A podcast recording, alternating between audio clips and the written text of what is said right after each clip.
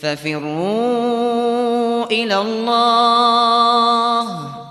إني لكم منه نذير مبين. السلام عليكم ورحمة الله وبركاته.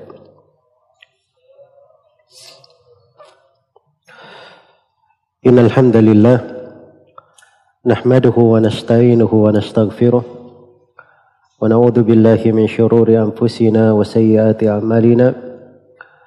من يهده الله فلا مضل له ومن يضلل فلا هادي له. أشهد أن لا إله إلا الله وحده لا شريك له وأشهد أن محمدا عبده ورسوله. يا أيها الذين آمنوا اتقوا الله حق تقاته ولا تموتن إلا وأنتم مسلمون.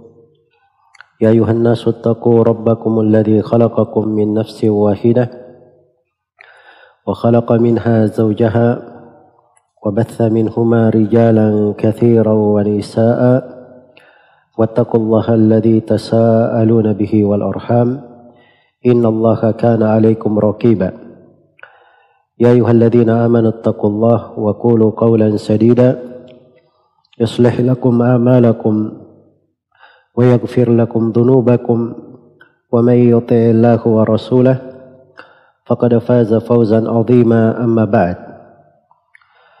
فإن أصدق الحديث كتاب الله وخير الهدي هدي محمد صلى الله عليه وسلم وشر الأمور محدثاتها فإن كل محدثة بدعة وكل بدعة ضلالة وكل ضلالة في النار.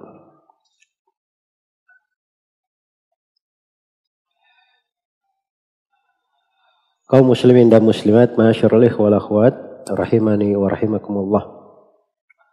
Pada kajian ini kita akan membahas sebuah warisan dari para as-salaf.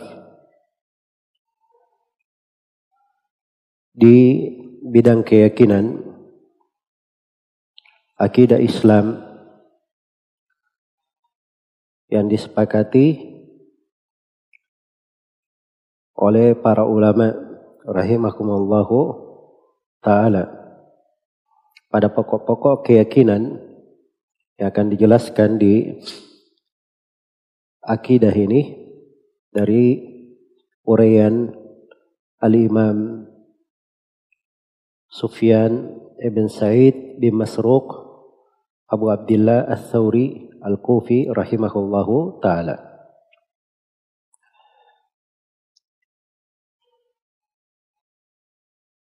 Buku ini diriwayatkan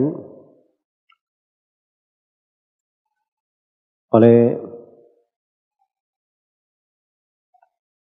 Imam Hibatullah Ibn Hasan Al-Lalakai rahimahullahu taala di dalam kitabnya Syarah Usul I'tiqad Ahli Sunnah wal Jamaah dalam sejumlah keyakinan-keyakinan yang berasal dari para imam salaf.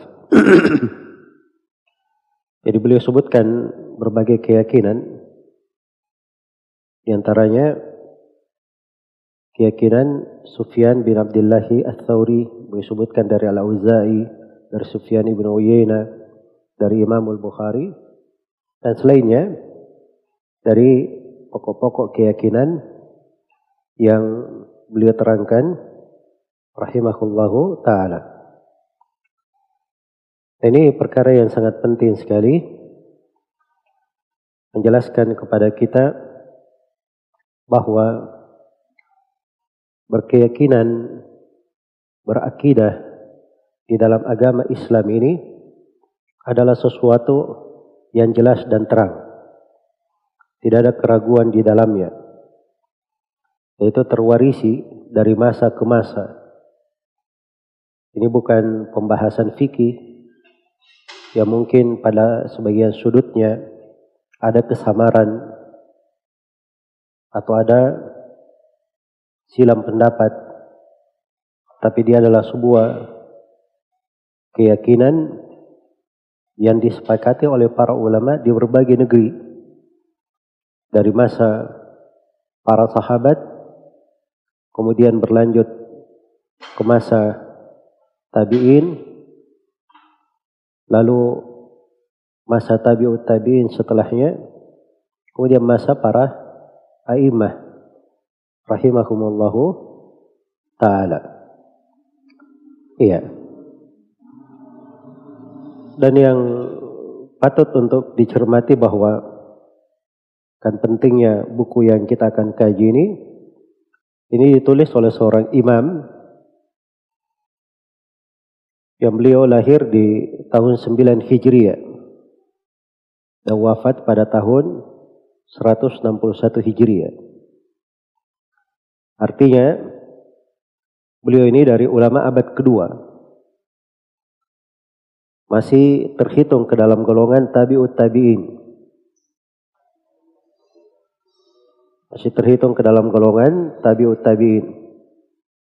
Beliau berjumpa dengan banyak tabi'in. Para tabi'in mengambil dari para sahabat, para sahabat mengambil dari Rasulullah sallallahu alaihi wasallam. Di buku panduan yang saya berikan, dan saya kira semuanya sudah mendownloadnya buku panduannya di telegram saya, Dr. MS. Di halaman 3 di buku panduan disebutkan di situ sekilas tentang Imam Sufyan bin Said Ats-Tsauri. Ada nama lengkapnya Sufyan bin Said bin Masruq bin Habib Ats-Tsauri Al-Kufi. Al-Kufi sebuah nisbat kepada Kufa. Kufa itu salah satu wilayah di Irak. Salah satu wilayah di Irak. Dan disebutkan bahwa para ulama sepakat Sufyan Ats-Tsauri lahir pada tahun 97 Hijriah. Dan beliau menuntut ilmu di usia masih muda di masa kecilnya dalam asuhan ayahnya. Guru-guru beliau itu mencapai 600 orang. Dan ini di masa para tabi'ut tabi'in dihitung sangat banyak sekali gurunya. Kalau misalnya Imam Al-Bukhari gurunya lebih dari seribu, Abu Hatim Ar-Razi, Abu Zur Ar-Razi, ini juga akidahnya disebut oleh Al-Lalakai, gurunya lebih dari tiga ribu, itu karena masanya sudah bertaut lebih dari 100 tahun dengan Sufyan Ats-Tsauri. Jadi kalau dia dapatkan guru-guru yang lebih banyak dari itu, itu adalah hal yang wajar. Iya. Dan murid-murid beliau itu tidak dijumlah. Karena banyak sekali yang meriwayatkan dari beliau. Dan disebutkan di situ beberapa ucapan ulama tentang Sufyan Ats-Tsauri. Di antaranya ucapan Abbas Ad-Duri riwayat dari Imam Yahya bin Ma'in. Beliau menukil dari Imam Sohor di masanya Yahya bin Ma'in. Beliau berkata bahwa kata ya Abbas Ad-Duri saya tidak pernah melihat Yahya bin Ma'in mendahulukan seorang pun melebihi Sufyan Ats-Tsauri di masanya. Apakah itu di bidang fikih atau di bidang hadith atau di bidang kezuhutan dalam segala hal. Dalam segala hal. Kata Ayub As-Sikhtiyani, Ayub As-Sikhtiyani ini beliau murid dari Muhammad bin Sirin. Iya. Sama tabi'ut tabi'in. Walaupun Ayub As-Sikhtiyani lebih senior sedikit daripada Sufyan Ats-Tsauri. Bersamaan dengan itu, beliau berkata, tidak seorang pun dari ulama Kufa yang mendatangi kami yang lebih utama dari daripada Sufyan Ats-Tsauri. Jadi Ayub As-Sikhtiyani ini dari ulama Basrah. Beliau didatangi oleh orang-orang yang menuntut ilmu dan belajar, didatangi oleh para ulama dari berbagai penjuru. Bersamaan dengan itu beliau berkata, tidak pernah ada yang mendatangi saya dari ulama Kufa seorang yang lebih utama daripada Sufyan Ats-Tsauri. Dan kata Syu'bah Ibn al-Hajjaj, Syu'bah ini juga dari ulama tabi'ut tabi'in. Syu'bah Ibn al-Hajjaj, Abu Bistam al-Basri, juga dari ulama Basra. Kata beliau Sufyan Ats-Tsauri memimpin seluruh manusia dengan sifat wara' dan ilmunya. Iya.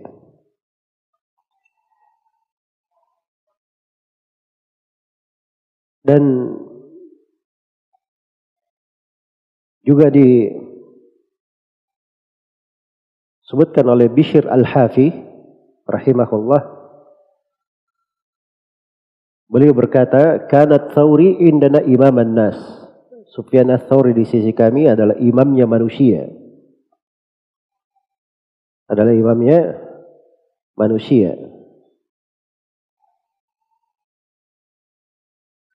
Dan suatu hari Imam Ahmad pernah berkata, Tahukah kamu siapa itu imam? Iya. Maka kata Imam Ahmad, imam itu adalah Sufyan ats-Tsauri.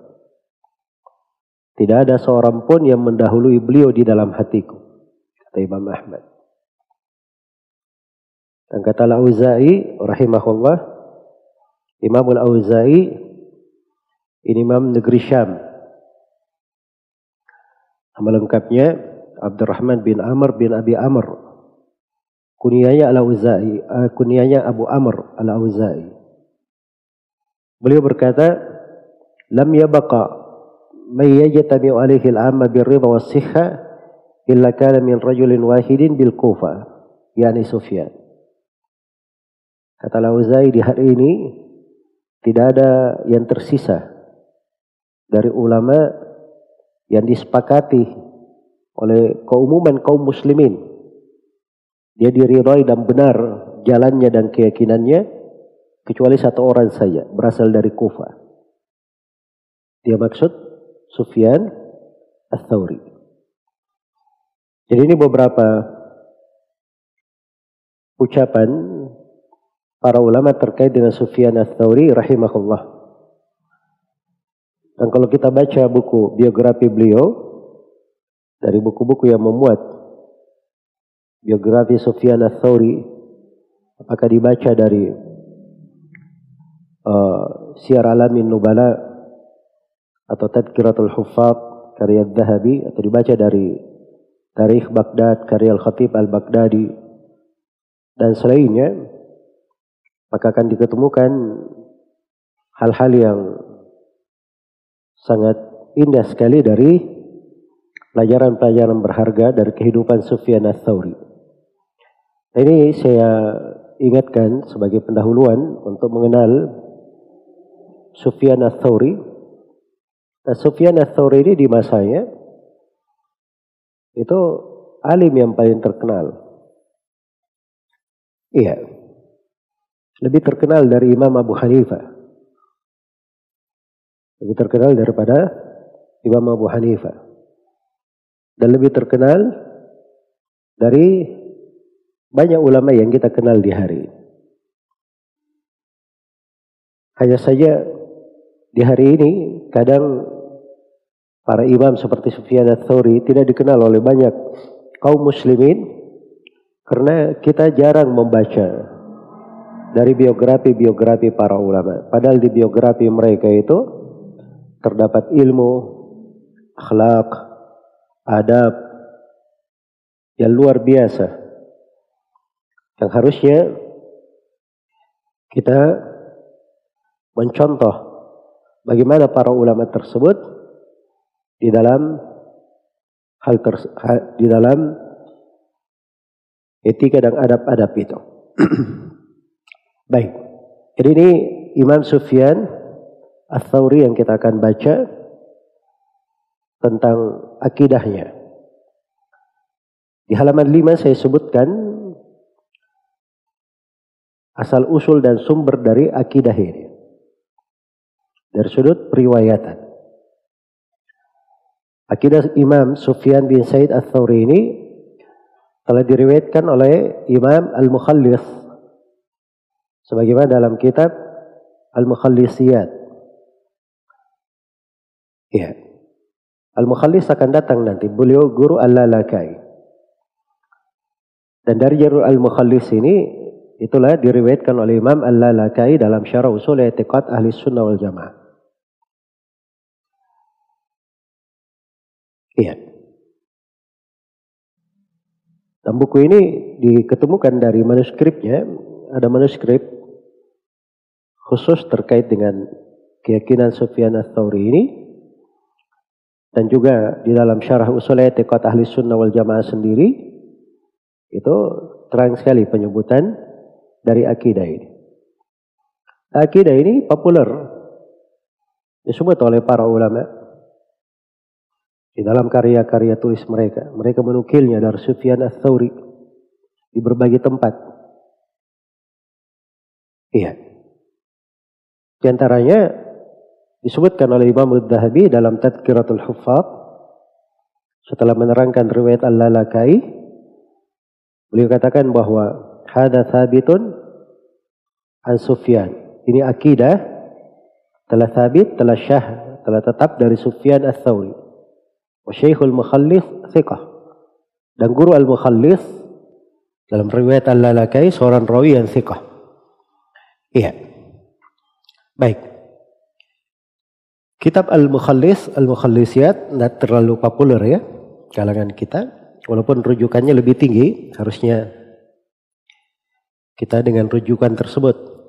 Tetapi di yang menjadi sandaran di pembahasan kita ini kajian kita membahas akidah Sufyan ats-Tsauri itu dari buku Imam Al-Lalakai. Sebab Al-Lalakai juga meriwayatkan dari Al-Mukhallis. Iya. Berasal dari Imam Al-Lalakai rahimahullahu taala. Akidah ini kami riwayatkan dengan sanad yang bersambung melalui beberapa jalur guru kami. Dan di antaranya adalah melalui jalur guru kami ahli hadith di masa kini musnad dunia Syekh Abdullah bin Abdul Aziz Ibn Akil rahimahullahu taala. Kami meriwayatkannya secara ijazah dari beliau dari Abdul Haq bin Abdul Wahid Al-Hashimi dari Ahmad bin Abdullah bin Salim Al-Baghdadi dari Abdurrahman bin Hasan Al-Syekh dari kakeknya Muhammad bin Abdul Wahab. Ini jalur riwayatnya melalui Syekhul Islam Muhammad bin Abdul Wahab. Syekh Muhammad bin Abdul Wahab meriwayatkan dari Abdullah bin Saif Al-Faradi dari Abdul Mawahib Muhammadin Al-Ba'li dari Muhammad bin Badruddin Al-Balbani dari Syihab Ahmad ibn Ali Al-Wafai dan Syihab Ahmad bin Yunus Al-Aishawi. Keduanya meriwayatkan dari Asyams Muhammad bin Taulun, dari Amatil Khaliq Al-Aqabiyah dan selainnya dari Aisyah binti Abdul Hadi, dari Zainab binti Kamal Al-Maqdisiyah, dari Abdurrahman bin Makki bin Hasib. Beliau berkata akhbarana Abu Tahir Abu Tahir As-Silafi. Abu Tahir berkata akhbarana Ahmad bin Ali At-Turaithithi. Beliau berkata akhbarana Hibatullah bin Hasan Al-Lalakai. Itu sanad bersambung kepada Imam Al-Lalakai. Dalam kitabnya Syarah Usul I'tiqad Ahli Sunnah wal Jamaah. Adapun Al-Lalakai riwayatnya ada di halaman 8 dari buku panduan. Imam Al-Lalakai berkata, Akhbarana محمد بن عبد الرحمن ابن العباس. قال حدثنا أبو الفضل شعيب ابن محمد ابن الراجيان. قال حدثنا علي بن حرب الموصلي بسر من رأى سنة سبع وخمسين ومائتين. قال سمعت شعيب بن حرب يقول أين سنة اللالكائي kepada Sufyan الثوري. Iya. Jadi melalui jalur empat orang dari Al-Lalakai kepada Sufyan Ats-Tsauri.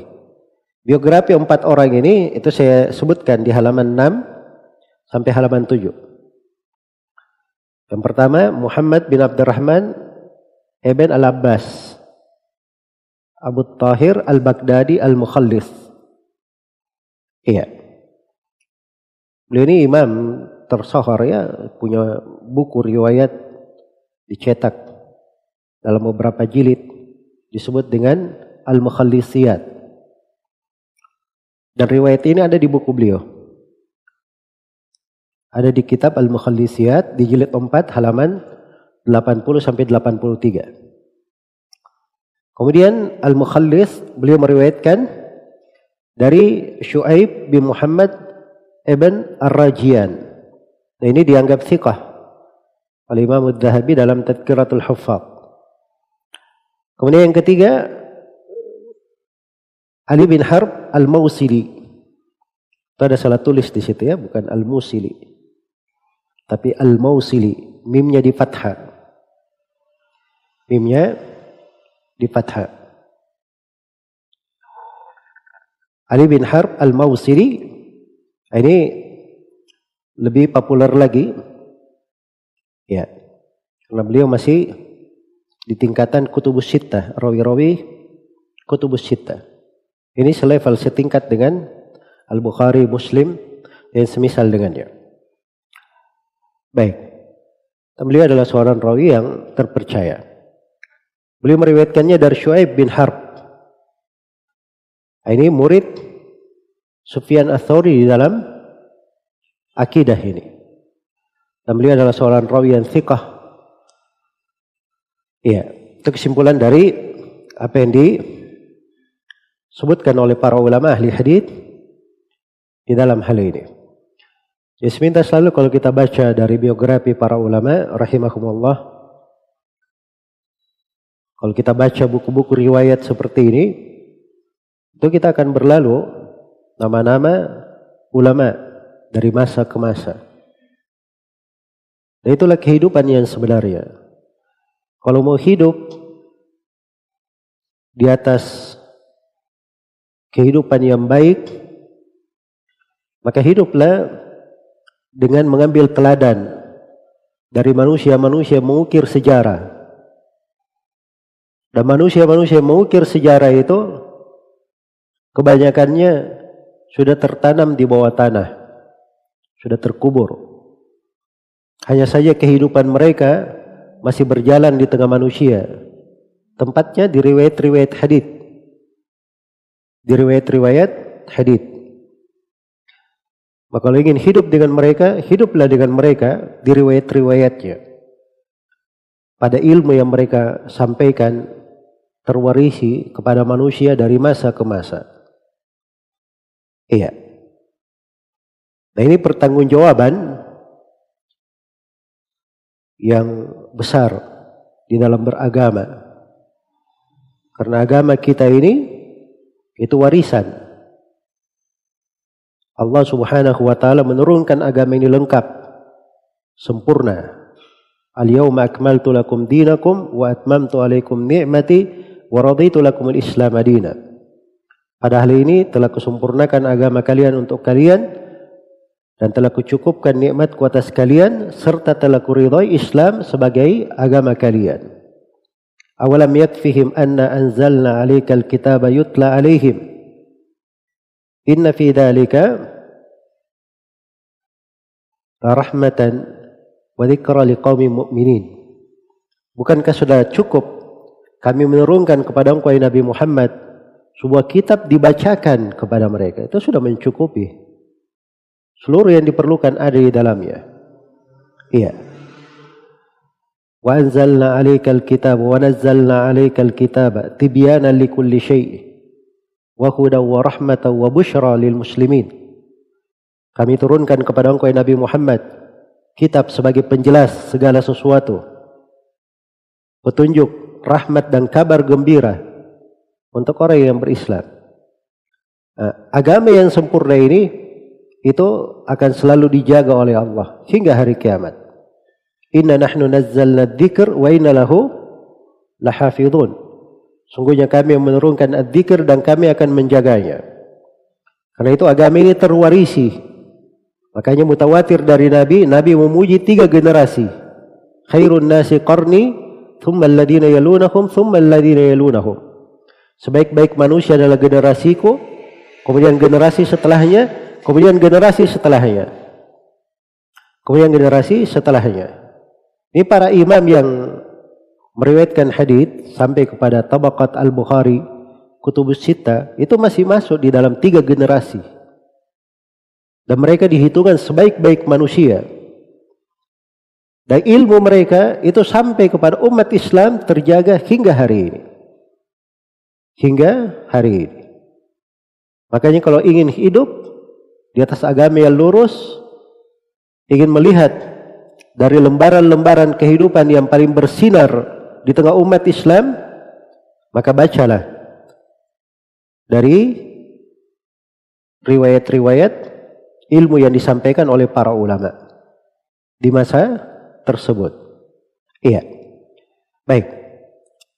Itu ciri ahli sunnah. Ahli sunnah itu kalau dia membahas pembahasan akidah, itu nggak ada disampaikan akidah dari dirinya. Dan tidak ada pembahasan akidah yang disampaikan tidak bermuara dari Nabi dan para sahabatnya.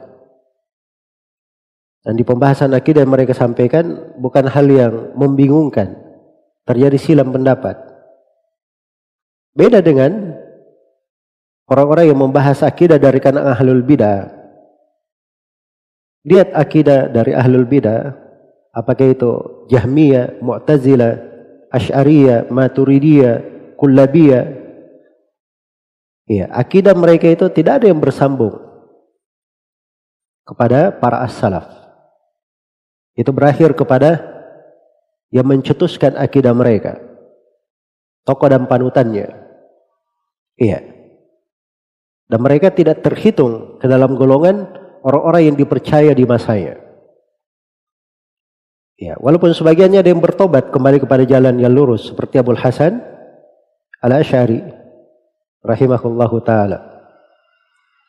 Tapi kalau ingin akidah salaf baca dari akidah imam mana saya Membaca dari akidah Sufyan ats-Tsauri, Imam Ahmad, Imam Syafi'i, Imam Malik, Imam Abu Hanifah, membaca dari akidah Abu Hatim Ar-Razi, Abu Zur Ar-Razi, Abdurrahman Al-Auza'i, atau dari Sufyan bin Uyainah. Ya. Dari siapa saja dari para imam yang diterangkan tentang akidah mereka dari masa salaf dan itu jumlahnya ratusan buku ratusan buku dan ratusan jalur periwayatan kepada mereka tentang akidah salaf alhamdulillah sampai hari ini terjaga bukan cuma terjaga lafat-lafatnya terjaga juga dari sudut pemahamannya ya kalau ada yang memahami akidah salaf keliru itu pasti akan diteriaki oleh para ulama karena pemahaman terhadap akidah itu itu terjaga. Karena akidah ini diterima dari mulut guru dari masa ke masa. Bukan cuma dibaca di buku. Tapi memang ditakrir dan diajarkan oleh para guru ahli sunnah kepada murid-muridnya. Yaitu terwarisi dari masa ke masa. Baik di sanad riwayat di halaman 8 disebutkan riwayat Ali bin Harb Al-Mausili bisurra man ra'a. Apa itu surra man ra'a? Dia itu nama tempat. Jangan diterjemahkan ya, surra man ra'a. Uh, bergembira orang yang melihatnya. Ya. Itu kalau diterjemahkan harfiah. Tapi surra man ra'a ini itu nama tempat. Dia berada di utara kota Baghdad. Sekitar 100 25 kilo. Iya. Dan ini kota kuno ya sampai sekarang masih ada. Cuma di dahulu itu, ini di populer di masa pemerintahan Al-Abbasiyah. Dahulu eh, khalifahnya kalau datang ke kota ini itu dia gembira sekali melihatnya.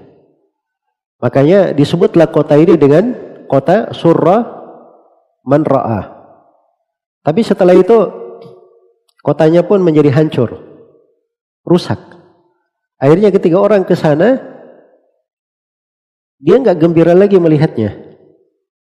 Merasa tidak enak melihatnya. Akhirnya berubah namanya menjadi Sa'a man ra'ah. Sa'a man ra'ah. Akhirnya diringkas menjadi Samra. Sampai sekarang namanya Samra.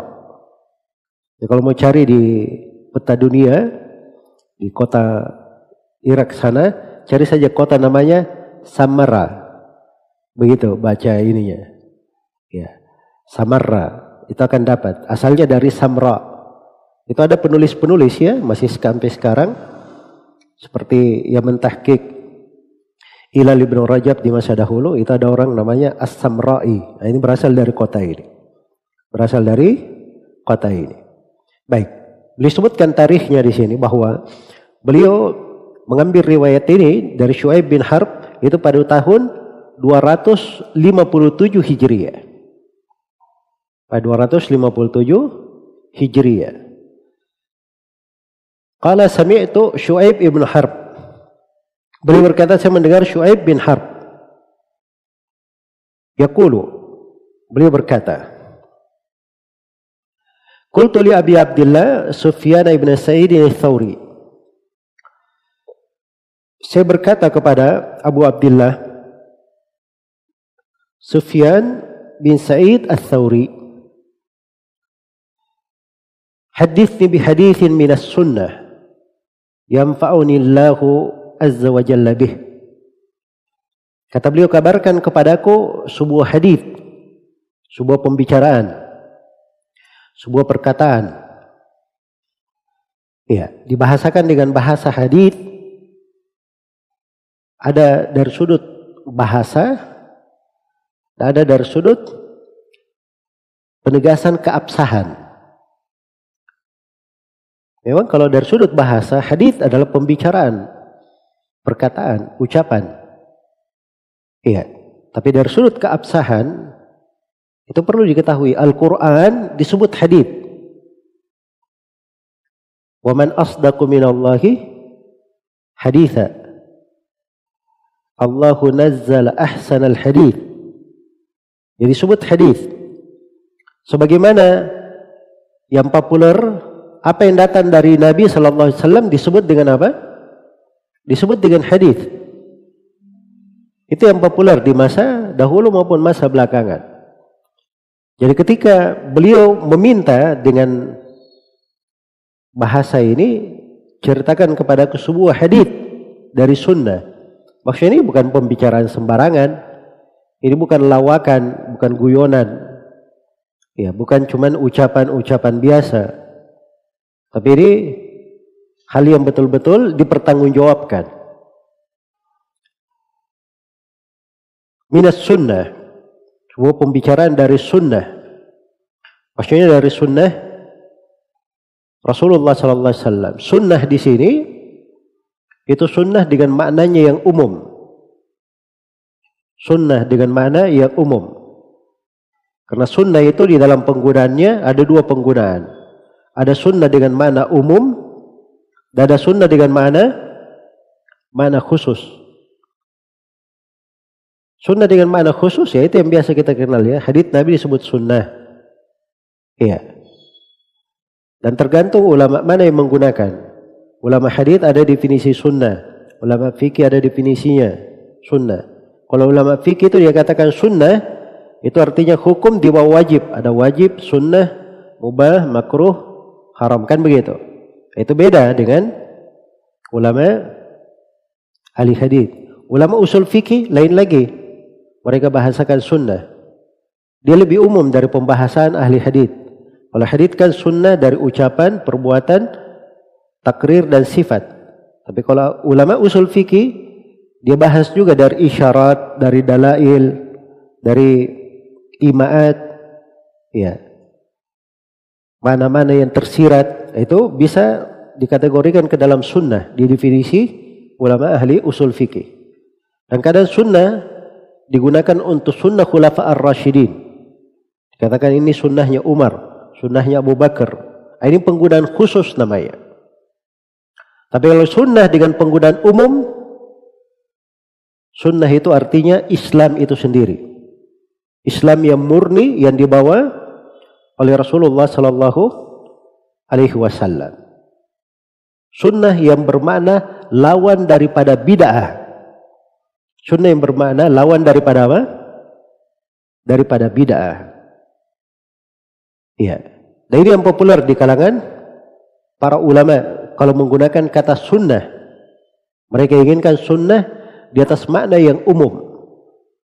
Di atas makna yang umum. Sunnah bermakna lawan daripada bid'ah. Iya. Jadi ini pembahasan tentang sunnah. Keteguhan di atas agama yang murni. Agama yang lurus yanfa'ani Allahu azza wa jalla bih yang semoga Allah selalu menjadikanku bermanfaat dengannya. Jadi maklum ya, kalau ada jumlah dalam bahasa Arab ya ada jumlah yang fa'auni Allahu azza wa jalla bihi itu jumlah namanya. Kalau ada isim sebelumnya, kalau isimnya nakirah berarti jumlahnya ini dia sebagai naat, sebagai sifat. Kalau isimnya ma'rifah berarti jumlahnya itu sebagai hal. Sini ma'rifah atau tidak sunnah? Kamu lihat di buku antum, ma'rifah atau tidak? Hah? Ma'rifah pakai alif lam. Berarti yang fa'auni Allahu bihi itu hal namanya. Maksudnya dia menghendaki sunnah ini selalu menyertainya. Itu keadaannya di selama dia hidup, bermanfaat baginya. Iya. Kata beliau, "Fa waqaftu baina yadillahi tabaraka wa ta'ala wa sa'alani anhu." Kalau saya berdiri di depan Allah tabaraka wa ta'ala dan Allah bertanya kepadaku, ya.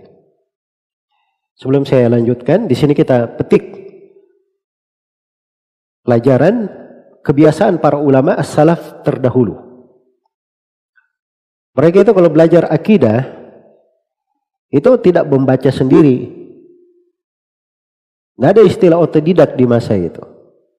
Orang-orang yang paling cerdasnya pun tidak ada yang baca buku sendiri.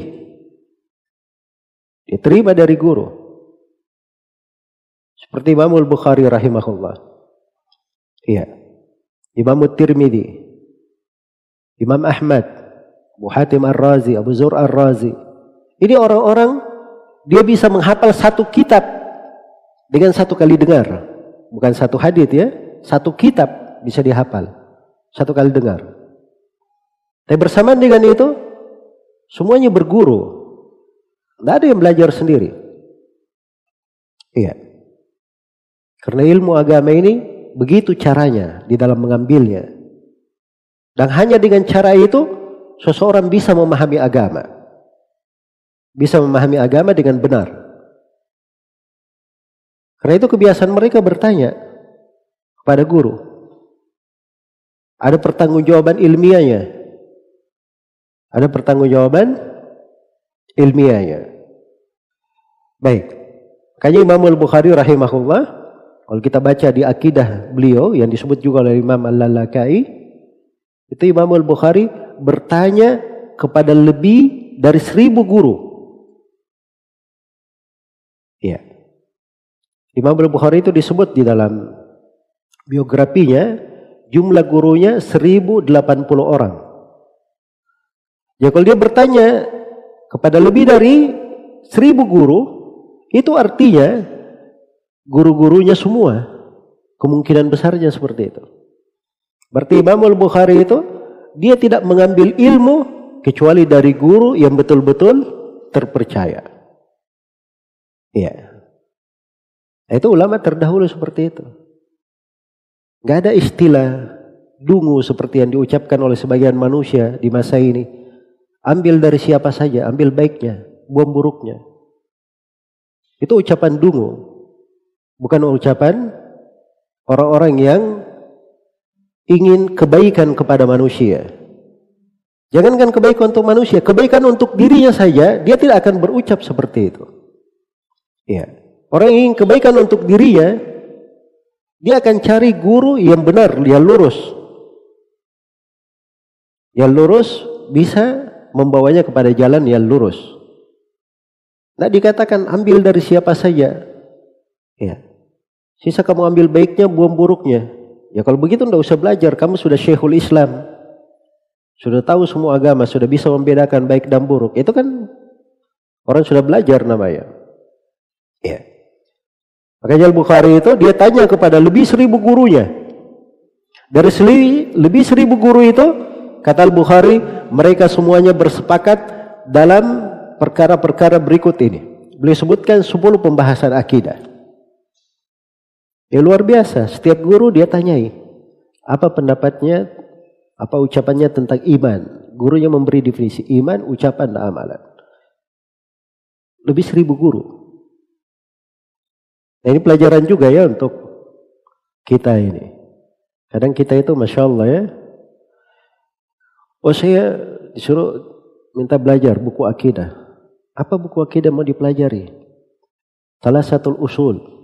Oh sudah pernah saya khatam itu. Ya kalau sudah pernah khatam sekali, dia sudah pernah belajar. Ya, ini kelemahan ya di dalam belajar. Kalau di masa dahulu itu kadang satu kitab itu dibaca oleh seorang murid, ada yang membacanya kepada puluhan guru, dia baca satu kitab. Iya. Imam Al-Muzani itu membaca kitab Ar-Risalah lebih 500 kali. Dia membacanya. Ini baru khatam satu kali saja. Jelas ya? Dia nggak tahu bahwa ilmu itu tiap kali dia ulangi semakin membekas di hatinya. Dan kalau dia duduk kepada seorang guru, itu pasti dia dapatkan manfaat dan faidah yang lain di dalam hal tersebut. Iya. Makanya keseriusan dan semangat dalam mempelajari akidah ini, ini perkara yang penting. Apalagi perhatikan ini ucapan Shu'aib di sini dalam bertanya. Minta diberi pembicaraan dari sunnah dan semoga selalu bermanfaat bagi beliau. Kata beliau, "Fa waqaftu baina yadillahi tabaraka wa ta'ala" Kalau saya berdiri di hadapan Allah tabaraka wa ta'ala, ya. Wa sa'alani anhu, kemudian Allah bertanya kepadaku. Faqala li, maka Allah berkata kepadaku, "Min aina akhadta hada?" Ya. Dari mana kamu mendapatkan akidah ini? Dari mana kamu dapatkan pembicaraan tentang sunnah ini? Kultu, maka saya akan berkata, Ya Rabbi, haddathani bihada Sufyan Thawri. Wa akhadtuhu anhu. Maka saya akan menjawab, Wahai Rabbku, sesungguhnya Sufyan Ats-Tsauri yang menceritakan kepadaku, memberitahukan kepadaku tentang perkataan ini. Dan saya mengambilnya dari Sufyan Ats-Tsauri. Maka kata Shu'aib bin Harb, Fa'anju ana wa tu'akhudu anta. Maka saya akan selamat dan kamu yang akan mempertanggungjawabkan wahai Sufyan ats-Tsauri. Nah, ini bukan sembarangan ya. Murid bertanya kepada guru, Pak Guru, sampaikan kepada saya ilmu. Kalau kita berdiri di depan Allah, saya ditanya tentang ilmu itu, saya bilang, ini guruku yang mengajari. Ya, saya selamat, Pak Guru yang bertanggung jawab. Ya kita aja kalau ditanya seperti itu sudah gemetaran. Ini bukan sembarangan. Jelas ya? Itu pembahasan-pembahasan ilmu seperti itu keadaannya. Iya. Pembahasan seputar ilmu keadaannya seperti itu. Apalagi pembahasan akidah. Pembahasan akidah. Nah ini gaya bertanya seperti ini itu ada di dalam sunnah. Ada di dalam sunnah. Karena itu dalam hadis riwayat Bukhari dan Muslim dari Anas bin Malik radhiyallahu taala anhu ada seorang yang datang kepada Nabi sallallahu alaihi wasallam. Iya. Dia berkata, "Ya Rasulullah, ini sa'iluka mas'alah wa musyaddidun 'alaika fil mas'alah. Fala tajid 'alayya fi nafsika syai'." Katanya wahai Nabi Muhammad, saya akan bertanya kepadamu pertanyaan. Dan saya akan tegas di dalam bertanyanya. Maka jangan temukan sesuatu yang tidak enak dalam dirimu terhadapku. Bahasa lainnya maafkan saya. Kalau saya agak tegas bertanyanya. Iya. Maka dia pun bertanya, siapa yang menciptakan langit? Nabi menjawab Allah. Siapa yang menciptakan bumi? Nabi menjawab Allah. Ya, kemudian disebut beberapa pertanyaan. Setelah itu dia bertanya, demi Allah yang menciptakan langit dan bumi, apakah Allah yang mengutus engkau dengan ini? Nah, itu uslub di dalam menegaskan. Ya. Dan itu ada. Padahal yang ingin ditanyakan dia pastikan. Orang ini nama sahabatnya Dhimam Ibn Tha'labah radhiyallahu anhu Beliau sudah mendengar tentang Islam, sudah masuk Islam dari kampungnya, datang untuk menegaskan. Karena dia ingin berjumpa dengan Allah Subhanahu wa taala dalam keadaan jelas semua perkaranya. Jelas ya? Baik. Ini juga pelajaran yang berharga di sini. Mau pembahasan-pembahasan akidah di kalangan ahli sunnah itu hal-hal yang meyakinkan, tidak ada keraguan. Iya, tidak ada keraguan. Maka Sufyan Ats-Tsauri ketika ditanya, beliau tidak lari. Ya. Beliau menjawabnya dengan pertanyaan yang apa? Dengan jawaban yang pasti. Sama dengan para imam yang lain. Sebab ini keyakinan yang dipertanggungjawabkan, yang meyakinkan, tidak ada keraguan di dalamnya. Tidak ada keraguan di dalamnya. Nah, itu orang yang berakidah. Itu jalan yang lurus. Makanya di kalangan ahli sunnah itu di pembahasan akidah mereka tidak kenal namanya berdebat. Mereka tidak kenal namanya berdebat dengan ahlul bidah. Karena kesempurnaan keyakinan mereka di atas akidah. Untuk apa berdebat? Karena itu seorang pernah datang kepada Imam Malik dari ahlul bidah. Dia berkata, Imam Malik, saya ingin mendebat kamu. Kata Imam Malik rahimahullah, Baik, kalau kamu mengalahkan saya, apa yang saya lakukan? Kata orang itu, kamu ikut saya. Baik, kata Imam Malik, kalau datang lagi orang ketiga, mendebat kita berdua, kita berdua kalah, apa yang harus kita lakukan? Kata orang tersebut, kita ikut dia. Kata Imam Malik, kalau begitu pergi sana. Kamu pergi cari agamamu. Kami ini orang bingung, tidak tahu di mana agamamu, pindah-pindah. Adapun saya, saya sudah yakin dia dengan agamaku. Saya sudah yakin dengan agamaku. Itu para as-salaf. Di dalam pembahasan akidah memang seperti itu. Kondisi dan keadaan mereka. Baik. Kemudian Sufyan ats-Tsauri rahimahullahu taala menjawab di halaman 10. Faqala ya Syuaib hadha tawkidun wa ayyu tawkid? Uktub. Bismillahirrahmanirrahim. Sufyan Athari menjauh wahai Shu'aib ini suatu penegasan dan sungguh-sungguh suatu penegasan. Ini luar biasa ya penegasan minta nanti kami yang bertanggung jawab di depan Allah. Iya. Kami yang bertanggung jawab di depan Allah Subhanahu wa taala. Dan itu dasarnya memang di dalam beragama seperti itu di dalam beragama seperti itu.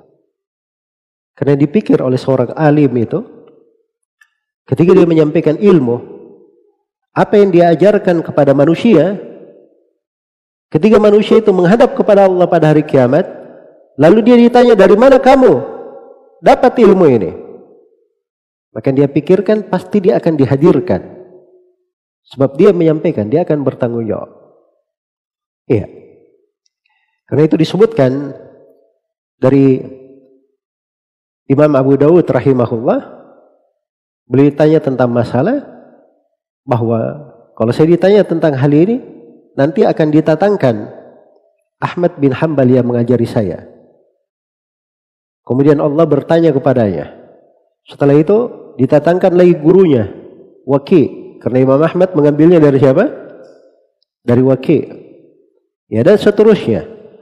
Maka ini hal yang tertanam di dalam diri mereka sebagaimana mereka di dalam kepribadian di dalam akhlak di dalam pembawaan terhadap sunnah juga tertanam seperti itu karena itu disebutkan di dalam biografi Al-Imam Abu Dawud As-Sijistani Ada di Tadkiratul Huffaz dan ada juga di Tarikh Baghdad.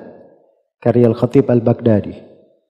Dikatakan bahwa Abu Daud As-Sijistani itu sangat mirip sekali dengan Ahmad bin Hanbal. Karena Abu Daud yushabbah bi Ahmad bin Hanbal.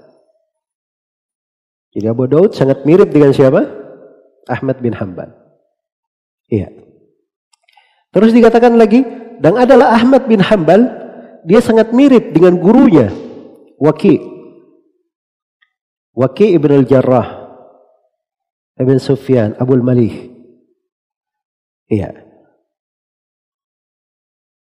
ini imam besar terus dikatakan bahwa Waki itu sangat mirip dengan gurunya Sufyan al-Thawri ini Sufyan al-Thawri imam yang kita sedang kaji dan dikatakan bahwa Sufyan al-Thawri itu sangat mirip dengan gurunya Mansur Ibn Mu'tamir.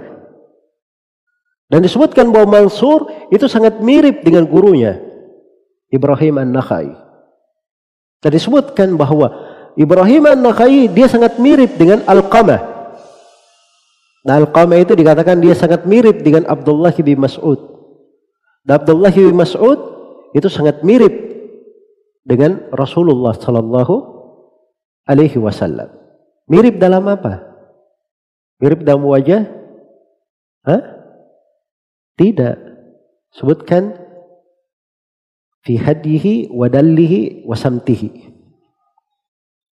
Mirip dalam beragamanya, dalam penjelasannya, dalam wibawanya atau akhlaknya, pembawaannya. Itu ilmu, ketika ilmu itu berpengaruh, Keadaannya seperti itu.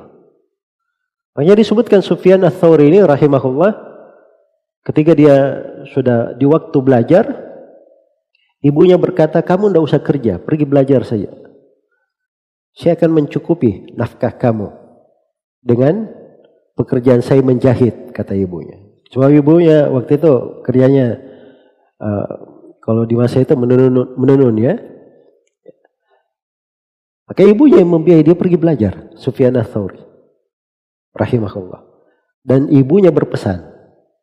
Perhatikan. Setiap kamu belajar sebuah ilmu. Kalau ilmu itu sudah kamu lihat di etika berjalanmu, di etika hidupmu, berarti ilmu kamu itu ilmu bagus. Bermanfaat bagimu. Kalau tidak seperti itu, maka itu berarti kamu ada masalah di dalam niat belajarmu. Ya. Atau ilmu yang kau pelajari itu tidak bagus. Jadi subhanallah seorang ibu dari awal itu dia didik anaknya seperti itu. Jadi wajar kalau Allah berkahi muncul anak-anak seperti Sufyan Ats-Tsauri menjadi imam di tengah kaum muslimin. Baik. Jadi ilmu itu dipertanggungjawabkan. Apalagi di pembahasan akidah. Pembahasan akidah. Makanya seorang guru itu ketika dia mengajarkan akidah as-salaf, dia sudah memahami akidah tersebut. Meyakininya dengan keyakinan tidak ada setitik keraguan pun di dalamnya. Itu orang-orang yang belajar ilmu akidah. Makanya kalau cuma belajar satu buku saja, dia kadang sudah yakin. Tapi itu tidak cukup, dia harus belajar buku-buku yang lain. Iya. Itu tadi Al-Bukhari ya, lebih seribu guru. Abu Hatim Ar-Razi, Abu Sur Ar-Razi. Di akidahnya dia sebutkan, saya berkeliling kepada seluruh ulama di berbagai negeri. Dia sebutkan seluruh negeri. Tidak ada satu negeri pun yang ada ulama Islam di situ, kecuali didatangi oleh mereka berdua. Dan kami dapati mereka semuanya bersepakat dalam poin-poin seperti ini. Disebutkan pembahasan akidahnya yang populer. Akidah Abu Hatim Ar-Razi dan Abu Zur'ah Ar-Razi.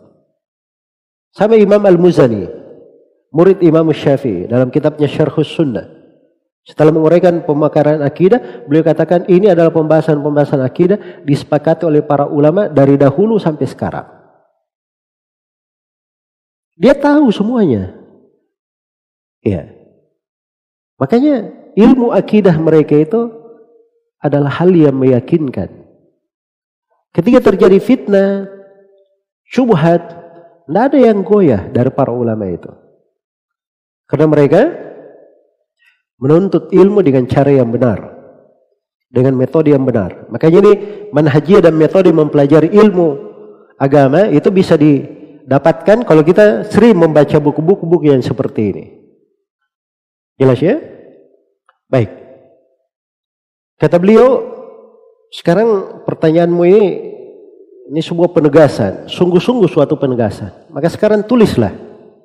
Sufyan Thawri tulis. Ya. Bismillahirrahmanirrahim. Ini kan minta pesan, artinya tulis.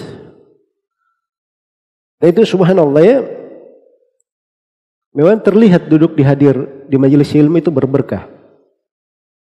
Kita duduk dari seorang guru, belajar, kita keluar dari majelis itu dengan sebuah tulisan. Tulisan itu itu bisa menjadi bekal kita.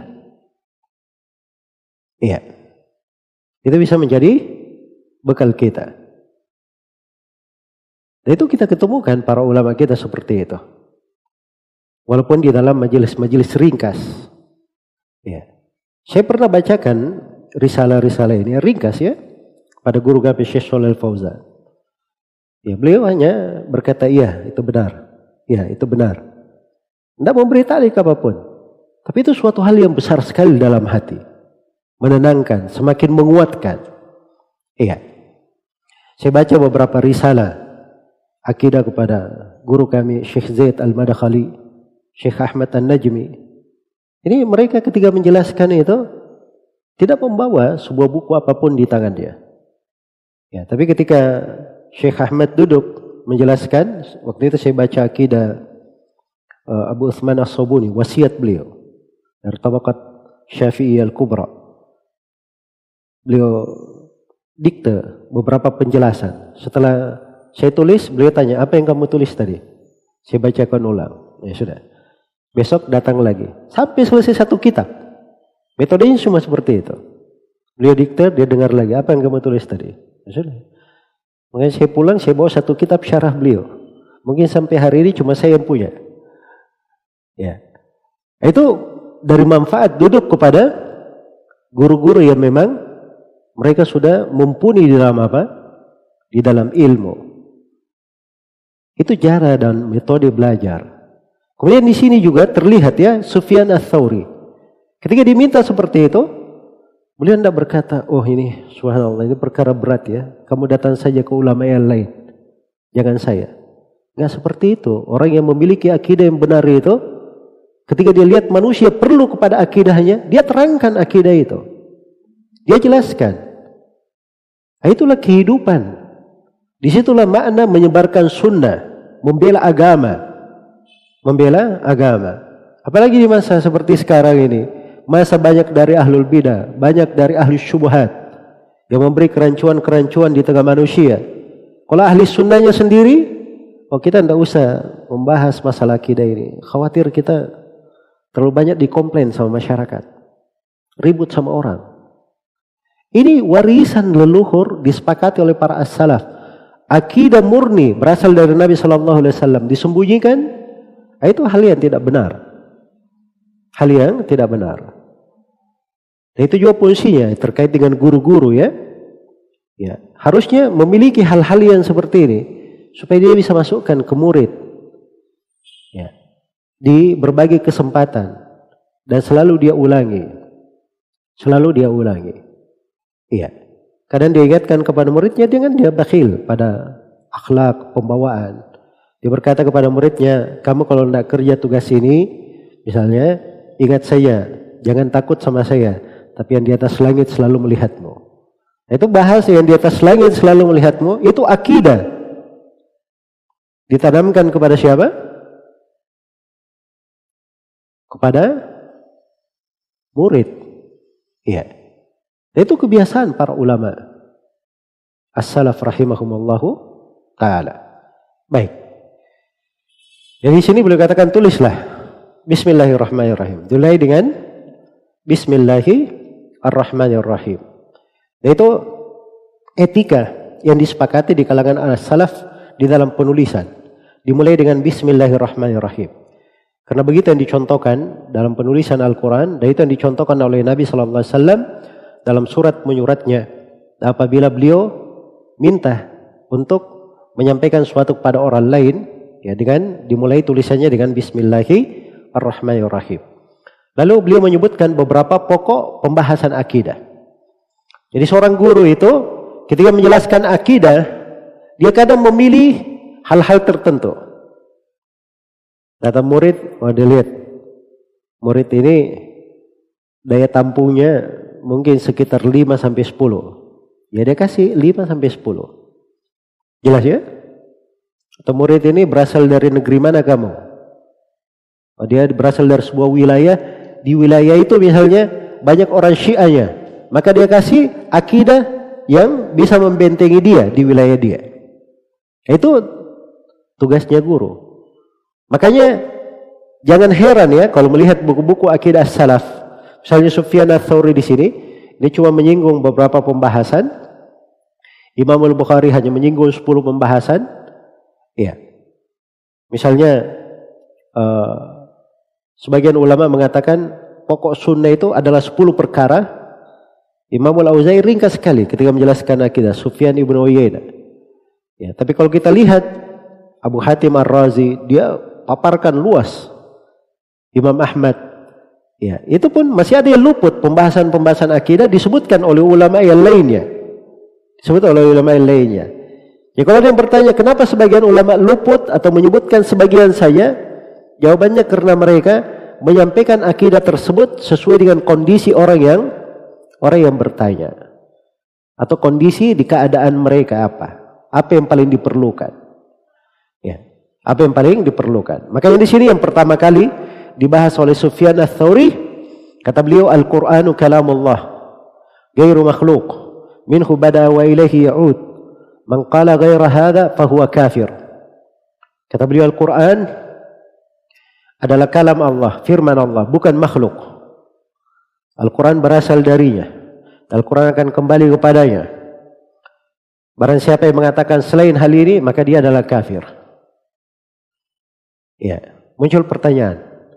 Kenapa beliau mulai dengan akidah Al-Quran kalam Allah? Karena ini kesesatan yang paling banyak terjadi di masa itu. Iya. Sampai fitnahnya waktu itu, fitnahnya waktu itu, orang-orang Jahmiyah itu membisikkan kesesatan-kesesatan mereka kepada khalifah sehingga khalifah mendukung mereka. Sehingga khalifah mendukung mereka. Maka karena ini masalah banyak manusia yang keliru di dalamnya dijadikan oleh beliau sebagai hal yang pertama. Pembahasan tauhid itu ada yang terkait dengan rububiyah. ada terkait dengan tauhid rububiyah. Ada terkait dengan tauhid uluhiyah. Ada terkait dengan tauhid al-asma wasifat. Tauhid rububiyah dan tauhid uluhiyah itu di tiga generasi pertama jarang dibahas. Kenapa jarang dibahas? Karena yang menyimpang di situ tidak banyak. Tapi kenapa mereka selalu membahas tauhid asma wa sifat? Karena banyak penyimpangan yang terjadi di situ. Setelah muncul bid'ah Al-Jahmiyah, Al-Mu'tazilah. Iya. Yang dua mereka ini populer terus di setelah tiga generasi muncul lagi bid'ah-bid'ah yang lainnya. Makanya mereka itu banyak membahas tentang tauhid asma sifat. Nanti di abad keempat ke atas, abad keempat kelima khususnya setelah itu, nah itu baru banyak diketemukan para ulama membahas tentang tauhid uluhiyah. Karena mulai sudah ada penyimpangan-penyimpangan, penyembahan terhadap kuburan dan semisal dengannya. Sampai di hari ini. Jadi harus dipahami ketika para as-salaf rahimahumullah taala berbicara tentang sebuah pembahasan akidah itu dilihat di masa mereka bagaimana, di kondisinya bagaimana. Dan ini ada keterkaitannya ya dengan beberapa pembahasan yang akan datang nanti. Baik. Jadi pembahasan pertama tentang Al-Quran. Al-Quran itu adalah kalam Allah. Adalah firman Allah. Dan kalam Allah, firman Allah itu adalah sifat Allah. Sifat Allah subhanahu wa ta'ala. Iya. Jadi kalau sifat Allah itu bukanlah makhluk. Bukanlah makhluk. Jadi kalam Allah itu sama dengan ilmu Allah. Sama dengan kemampuan Allah. Ya. Sama dengan kemampuan Allah. Sama dengan pendengaran Allah, penglihatan Allah. Kalau dikatakan kemampuan Allah makhluk, berarti Allah makhluk, kan begitu. Makanya orang yang mengatakan Al-Quran itu makhluk, ini masalah besar sekali. Masalah besar sekali. Makanya beliau katakan di akhir, Man qala fahuwa kafir. Siapa yang mengatakan selain ini, maka dia kafir. Keluar dari Islam. Iya. Kenapa Al-Quran disebut kalam Allah? Sebab dalam Al-Quran sendiri seperti itu. Allah Subhanahu wa taala berfirman, "Wa in ahadun minal musyrikin istajaraka fa'ajirhu hatta yasma'a kalam Allah." Kalau ada seorang dari kaum musyrikin minta jaminan keamanan kepada Muhammad Nabi Muhammad. Ini ayat dimalum ya di surat Taubah. Itu di posisi apa namanya mengurai perjanjian antara umat Islam dengan orang-orang yang berada di Mekah. Jadi Mekah ini wilayah kekuasaan umat Islam setelah ditaklukkan. Jadi ada kalau ada dari kaum musyrikin minta jaminan keamanan masuk ke negeri Islam, apakah di Mekah atau di Medina, iya. Dia ingin mendengar firman Allah, maka Allah perintah kepada nabinya beri kepadanya jaminan keamanan. Lindungi dia masuk ke negeri Islam hatta yasma'a kalam Allah sampai dia mendengar firman Allah. Saya mau bertanya, firman Allah yang diturunkan di masa Nabi Shallallahu Alaihi Wasallam itu namanya apa? Hmm? Al-Quran kan begitu? Berarti yang dimaksud di sini kalamullah adalah Al-Quran. Itulah dalil tegas bahwa Al-Quran adalah kalamullah. Kemudian ahli sunnah mengatakan bahwa kalam Allah itu dengan huruf dan dengan suara. Allah berbicara dengannya. Allah berbicara langsung dengannya. Dengan huruf dan dengan suara. Iya. Baik. Karena itu Nabi Musa alaihi salam dipanggil oleh Allah wa itnada rabbuka Musa. Ketika Allah memanggil Nabi Musa nida dalam bahasa Arab menurut kesepakatan ahli bahasa itu panggilan dengan suara yang keras. Pasti dengan suara. Sebagaimana Al-Quran itu huruf-huruf alif lam mim itu kan huruf. Alif lam mim ra. Ya sotoha hamim itu semuanya huruf-huruf kan begitu makanya di hadits Ibnu Mas'ud beliau berkata Man qara'a harfan minal Qur'ani falahu asyru hasanah. Siapa yang membaca sepuluh siapa yang membaca satu huruf dari Al-Quran dia dapat sepuluh asyru hasanat, sepuluh kebaikan. La aqulu alif lam mim harfun. Kata beliau saya tidak berkata alif lam mim satu huruf, tapi alifun harfun, lamun harfun, mimun harfun. Tapi saya katakan alif adalah satu huruf, lam adalah satu huruf dan mim satu huruf. Iya. Dan Imam Nawawi rahimahullahu taala di akhir hayat beliau itu beliau punya buku tentang penetapan sifat huruf dan suara bagi Allah. Menyelisihi madhabnya orang-orang Asy'ariyah. Karena orang-orang Asy'ariyah ini mereka katakan bahwa firman Allah itu tanpa huruf dan tanpa suara. Itu populer ya di Indonesia. Iya. Kalau antum tidak tahu berarti antum tidak pernah dengar saya. Ya Alhamdulillah, tidak pernah dengar. Yang mereka katakan seperti itu. Dan itu di buku-buku mereka. Mereka katakan bahwa sifat kalam itu kalam nafsi, pembicaraan dalam diri. Allah membahasakannya ke dalam diri Jibril, Jibril membahasakannya ke dalam diri Nabi Muhammad sallallahu alaihi wasallam. Tidak ada huruf, tidak ada apa? Tidak ada suara. Ini adalah hal yang batil.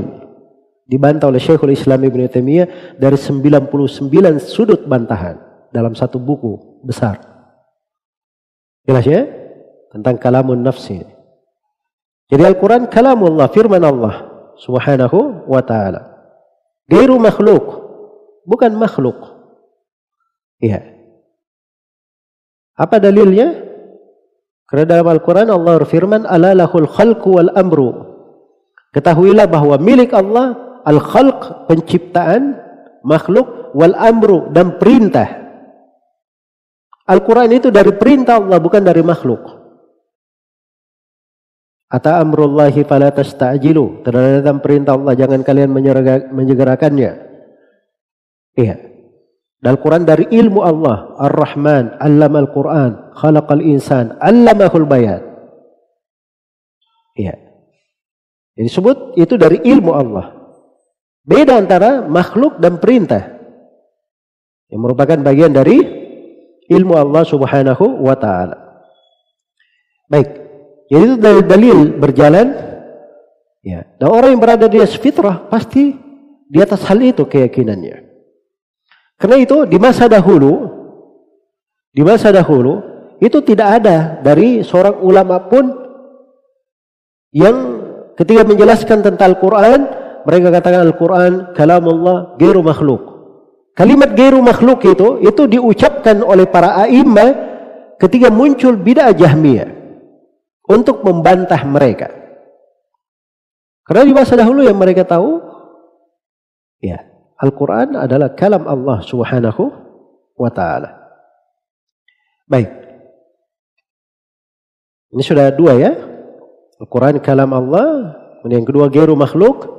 Kemudian yang ketiga min hubada'ah. Dari Allah bermula. Iya. Datangnya dari Allah subhanahu wa taala. Wa ilaihi ya'ud.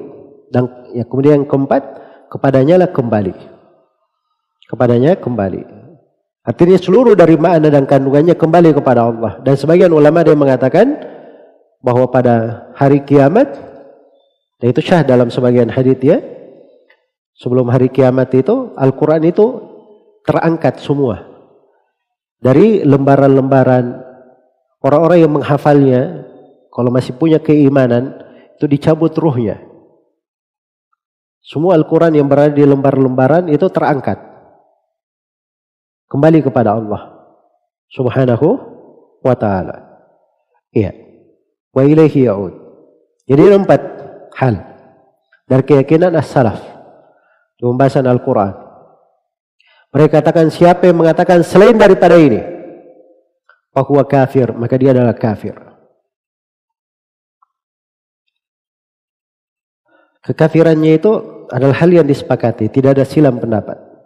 Karena itu Imam Al-Lalakai sendiri di pembahasan Al-Quran itu beliau uraikan dan beliau nukil lebih dari 500 nama ulama yang mengatakan bahwa Jahmiyah itu kafir. Karena mereka mengatakan Al-Quran adalah makhluk. Kata Ibn Al-Qayyim rahimahullah, لقد تقلد كفرهم خمسون في أشر من العلماء في البنيان minal ulama'i fil buldani walla laka'iyul imamu haka'an humu bal qad haka qablahu tabarani telah sepakat dalam mengafirkan kelompok Jahmiyah 50 kali 10 dari ulama di berbagai negeri 50 kali 10 itu berapa? Hah? 500 ini dinukil oleh Imam Al-Lalakai rahimahullah itu tadi dalam buku Syarah Usul I'tiqad dan sebelumnya telah dinukil oleh At-Tabarani. Imam At-Tabarani punya buku namanya As-Sunnah. Iya. Jadi kalau mengatakan Al-Quran itu makhluk, nah itu luar biasa ya konsekuensinya. Iya. Satu, kalau Al-Quran itu kalam Allah. Sifat Allah. Kalau dia makhluk, berarti ada bagian dari Allah itu makhluk. Kalau ada bagian dari Allah makhluk, berarti Allah adalah makhluk. Satu. Itu kekafiran yang nyata. Kafiran yang lainnya. Kalau Al-Quran itu adalah makhluk, iya. Berarti Allah itu banyak. Allah itu banyak karena dibaca oleh manusia di mana-mana. Ya. Kemudian kalau dikatakan Al-Quran itu makhluk, berarti makhluk mengeluarkan makhluk lagi. Saya manusia makhluk. Dia membaca Al-Quran. Keluar dari apa? Makhluk juga. Dan ini menjatuhkan ke dalam silsilah kekafiran. Iya. Karena itu ahlul bidah itu kalau dia jatuh di dalam kesesatan, kesesatannya itu selalu membawa untuk keluar dari agama. Untuk keluar dari agama. Makanya para ulama tegas menerangkan akidah agar seorang itu lurus di atas agama. Begitu dia kenal Al-Quran adalah firman Allah, sifat Allah. Iya. Maka akan bertambah pengagungan di dalam hatinya terhadap Al-Quran. Semakin cinta dia menghafalnya. Semakin cinta dia mempelajarinya. Itu mana keimanan. Jelas ya? Mana keimanan yang terkandung di dalamnya. Baik kita tidak bisa terlalu luas ya menguraikan pembahasan-pembahasan karena pokok dari pertemuan ini satu sesi satu kali pertemuan kita selesaikan kitab ini dan pokok yang diinginkan adalah kita melihat secara uh, sekilas bagaimana akidah para as-salaf rahimahumullahu taala. Yang kedua dari pembahasan yang kedua pembahasan seputar keimanan. Kata Sufyan Ats-Tsauri rahimahullah, wal imanu qaulun wa amalun wa niyyah, yazidu wa yanqus. Yazidu bil taati wa yanqusu bil ma'siyah. Iman itu ucapan, amalan dan niat. Jadi ada tiga. Yazid wa yanqus. Iman dapat bertambah dan berkurang. Yazidu bi ta'ati wa yanqusu bil ma'siyah, bertambah dengan ketaatan kepada Allah dan berkurang dengan maksiat kepadanya. Baik. Wala yajuzul qawlu illa bil amal. dan tidak diperbolehkan perkataan kecuali dengan perbuatan, dengan amalan. Wala yajuzul qawlu wal amalu dan tidak diperbolehkan perkataan dan amalan kecuali dengan niat wala yajuzul qaul wal amal wan niyatu illa bi muwafaqati sunnah serta tidak diperbolehkan perkataan amalan dan niat kecuali dengan mencocoki sunnah iya kata tidak diperbolehkan itu kadang bermana dia tidak syah atau tidak akan uh, seperti itu kecuali dengan dilengkapi oleh yang lainnya. Iya.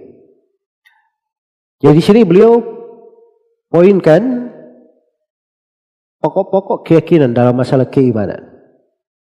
Dan dari akidah as-salaf. Terang sekali. Iman itu ada yang dari ucapan, perkataan. Dan iman itu ada yang berasal dari amalan. Dan iman itu ada yang berasal dari niat. Berasal dari niat. Iya. Baik. Di lisan ini itu ucapan namanya. Anggota tubuh itu amalan. Dan di hati, hati itu ada ucapannya, ada amalannya. Jelas ya? Memang tiga rangkaiannya. Karena itu sebagian ulama salaf ada yang membahasakan iman, qaulun wa amal, ucapan dan amalan saya. Itu tidak bertentangan. Karena ucapan ada dua. Ada ucapan lisan dan ada ucapan apa? Hati. Amalan itu ada tiga. Ada amalan lisan, amalan anggota tubuh, dan amalan hati. Kalau begitu hakikatnya sama. Dengan ucapan Sufyan ats-Tsauri di sini. Iman, ucapan, amalan dan apa? Dan niat. Iya. Itu semuanya masuk di dalam hakikat iman. Semuanya masuk dalam bagian keimanan. Itu ahli sunnah. Ya kalau ada yang mengatakan bahwa iman itu ucapan saja, itu bukan ahli sunnah. Iya. Itu bukan ahli sunnah. Itu seperti ucapan kaum munafikin. Kaum munafikin seperti itu berucap, tapi hatinya tidak seperti itu. Dan itu ucapan orang-orang karomia. Jelas ya? Kalau menurut madhab mereka yang batil, berarti Fir'aun sudah masuk Islam. Karena Fir'aun sudah bersaksi la ilaha illallah di akhir umurnya. Iya. Amantu annahu la ilaha illa alladhi amanat bihi banu Israel wa ana minal muslimin. Itu ucapan Firaun disebut dalam Al-Quran. Jelas ya? Karena itu dari kelompok orang-orang yang ekstrim di pembahasan iman ini, itu ada yang mengatakan bahwa Firaun itu seorang mukmin. Makanya Ibn Arabi itu menulis buku namanya Imanu Firaun, keimanan Firaun. Dianggap sebagai apa? Mukmin. Dasar kekeliruannya di sini di pembahasan iman. Ada yang mengatakan bahwa iman itu cukup dengan keyakinan saya. Iya. Cukup dengan apa? Keyakinan. Ini ada mirip ya. Madhabnya Jahmiyah dan madhab Ash'ariyah. Ash'ariyah itu dia bahasakan tasdik. Ya. Mirip mereka di dalam hal ini. Ini kekeliruan juga. Yang paling ringannya dari ahlul bidah yang mengatakan bahwa iman keyakinan ucapan tapi amalan tidak masuk dalam keimanan. Amalan tidak masuk di dalam keimanan. Ini yang disebut sebagai murjiatul fuqaha, murjiah di kalangan ahli fikih. Iya. Jelas ya? Baik. Jadi semuanya pendapat keliru. Iman itu masuk di dalamnya tiga. Semuanya disebut iman. Dalil-dalil dari Al-Quran dan Sunnah menunjukkan hal itu. Saya beri dalil.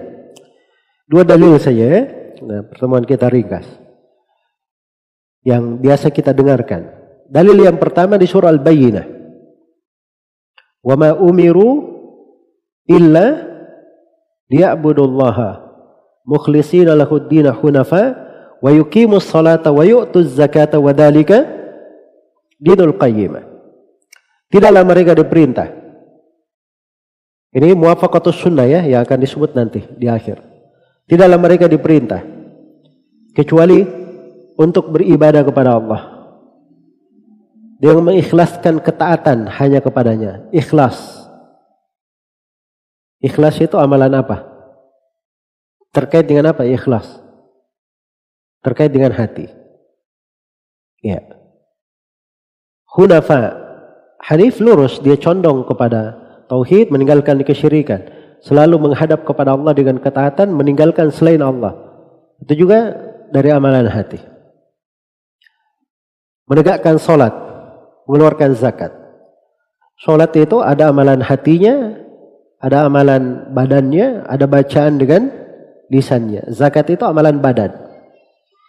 Ya terangkai semuanya. Di akhirnya dikatakan wadalika dinul qayyimah. Itulah agama yang lurus. Jadi agama semuanya itu. Itulah iman. Baik, di antara dalil adalah firman Allah Subhanahu wa taala Innamal mu'minuna alladhina idza dzukirallah wajilat qulubuhum wa idza tuliyat alaihim ayatuhu zadatuhum imana wa ala rabbihim yatawakkalun alladzina yuqimuna as-salata wa mimma razaqnahum yunfiqun ulaika humul mu'minuna haqqan. Sungguhnya orang-orang yang beriman itu siapa orang-orang yang beriman ah, ini sifatnya akan datang di akhir ayatnya ulaika humul mu'minuna haqqan mereka lah orang yang beriman dengan sebenar-benar keimanan apa sifat mereka idza dzukirallah wajilat qulubuhum kalau disebut nama Allah bergetar hatinya. Ini jelas ya amalan hati. Kalau dibaca ayat-ayatnya bertambah keimanan. Kepada Robnya bertawakal. Ini amalan hati. Mereka menegakkan solat. Ini solat amalan badan. Ada amalan lisannya juga. Zakat dan mereka menginfakkan rezeki yang diberikan kepada mereka. Itu amalan badan. Jelas ya? Berarti iman itu terangkai dari tiga hal. Amalan masuk di dalam keimanan. Amalan masuk di dalam keimanan. Iya. Ini iman. Karena itu keluar dari akidah ahli sunnah ini rangkaiannya dalam iman itu tiga. Ucapan, amalan, dan niat, keyakinan. Kalau dia kurangi satu saja, itu dia pasti masuk di dalam bid'ah. Mencocoki ahlul bid'ah. Berikutnya, yazid wa yangkus. Iman itu bertambah dan berkurang. Itu iman di kalangan ahli sunnah bisa bertambah dan bisa berkurang. Iya. Beda dengan ahlul bidah. Ahlul bidah itu mengatakan bahwa iman itu satu kesatuan. Tidak bisa bertambah, tidak bisa berkurang. Dari kalangan khawarij maupun dari kalangan murjiah. Dari kalangan wa'idiyah maupun dari kalangan murjiah semuanya berkata seperti itu. Mungkin ada yang bertanya, lu apa bedanya Ustaz? Khawarij itu mengatakan pelaku dosa besar, kafir, keluar dari Islam. Itu orang Khawarij. Kalau Mu'tazilahnya berkata pelaku dosa besar, bukan mukmin, bukan bukan kafir. Tapi sepakat pelaku dosa besar kekal di neraka di akhirat. Itu Khawarij. Kalau Murji'ah beda. Mereka berkata pelaku dosa besar, dosa apa pun itu tidak membahayakan iman. Imannya tetap sempurna. Itu murjiah. Jadi orang yang datang ke masjid, rajin ke masjid, rajin sholat, rajin puasa, itu sama saja. Dengan orang yang sering ke diskotik, gemar berzina, minum khamar, imannya sama. Kata kaum murjiah. Jelas ya? Kata kaum murjiah. Terus bedanya apa? Kok mereka sama mengatakan iman satu kesatuan? Ya betul mereka katakan iman satu kesatuan. Cuman bedanya kalau orang khawarid dia katakan begini, iman itu satu kesatuan. Kalau hilang sebagiannya, hilang semuanya. Itu kaidah mereka. Kalau hilang sebagiannya, hilang semuanya. Jadi pelaku dosa besar, ini hilang sebagian imannya, berarti hilang semuanya, dia kafir. Dia kekal di neraka nanti. Kalau murjiah sebaliknya, Iman itu satu kesatuan. Kalau masih sisa sebagiannya, berarti sisa semuanya. Sebaliknya. Pelaku dosa besar, betul. Minum khamar, berzina. Sebagiannya hilang. Tapi karena masih ada sebagiannya, berarti tetap dihukum sempurna. Karena dia satu kesatuan. Imannya tetap sempurna. Itu cara berpikirnya dari awalnya sudah keliru. Makanya ahli sunnah itu mereka berpijak dengan dalil-dalil yang jelas. Iya. Karena di dalam Al-Quran disebutkan iman bisa bertambah. Dalam sekitar 10 ayat. Di dalam Al-Quran. Yang menunjukkan hal tersebut. Liasdadu imanan ma'imanihim. Supaya mereka bertambah keimanan di samping keimanan yang mereka memilikinya. Ya fazadathum imanan wa hum yastabshirun. Mereka bertambah keimanan dan bergembira. Jadi sebut iman bertambah di dalam Al-Qur'an. Artinya kalau bertambah berarti bisa apa? Bisa berkurang. Iya. Dan di dalam hadis Rasulullah sallallahu alaihi wasallam bersabda, "Man ra'a minkum munkaran falyughayyirhu bi yadihi, fa illam yastati' fabilisani fa illam yastati' fa biqalbihi wa dzalika adhaful iman. Siapa di antara kalian yang melihat kemungkaran maka jangan maka hendaknya dia rubah dengan tangannya. Kalau dia tidak mampu maka dengan lisannya. Dia tidak mampu maka dengan hatinya. Dan itu adalah selemah-lemah iman. Berarti ada iman turun, ada yang lemah. Dan lebih jelasnya lagi hadis tentang syafaat. Itu tadi hadis Abu Sa'id Al-Khudri riwayat Muslim.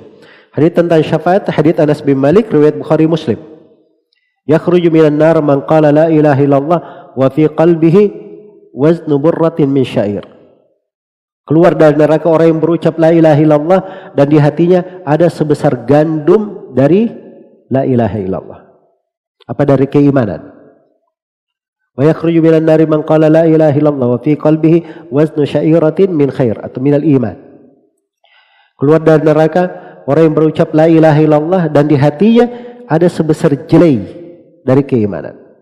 Lebih kecil lagi. Yang terakhirnya yakhruj minan nar man qala la ilaha illallah wa fi qalbihi waznu darratin min khair.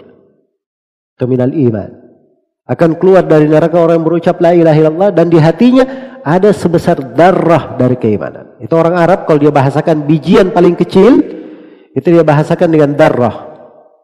Darah itu artinya semut kecil. Iya, semut kecil.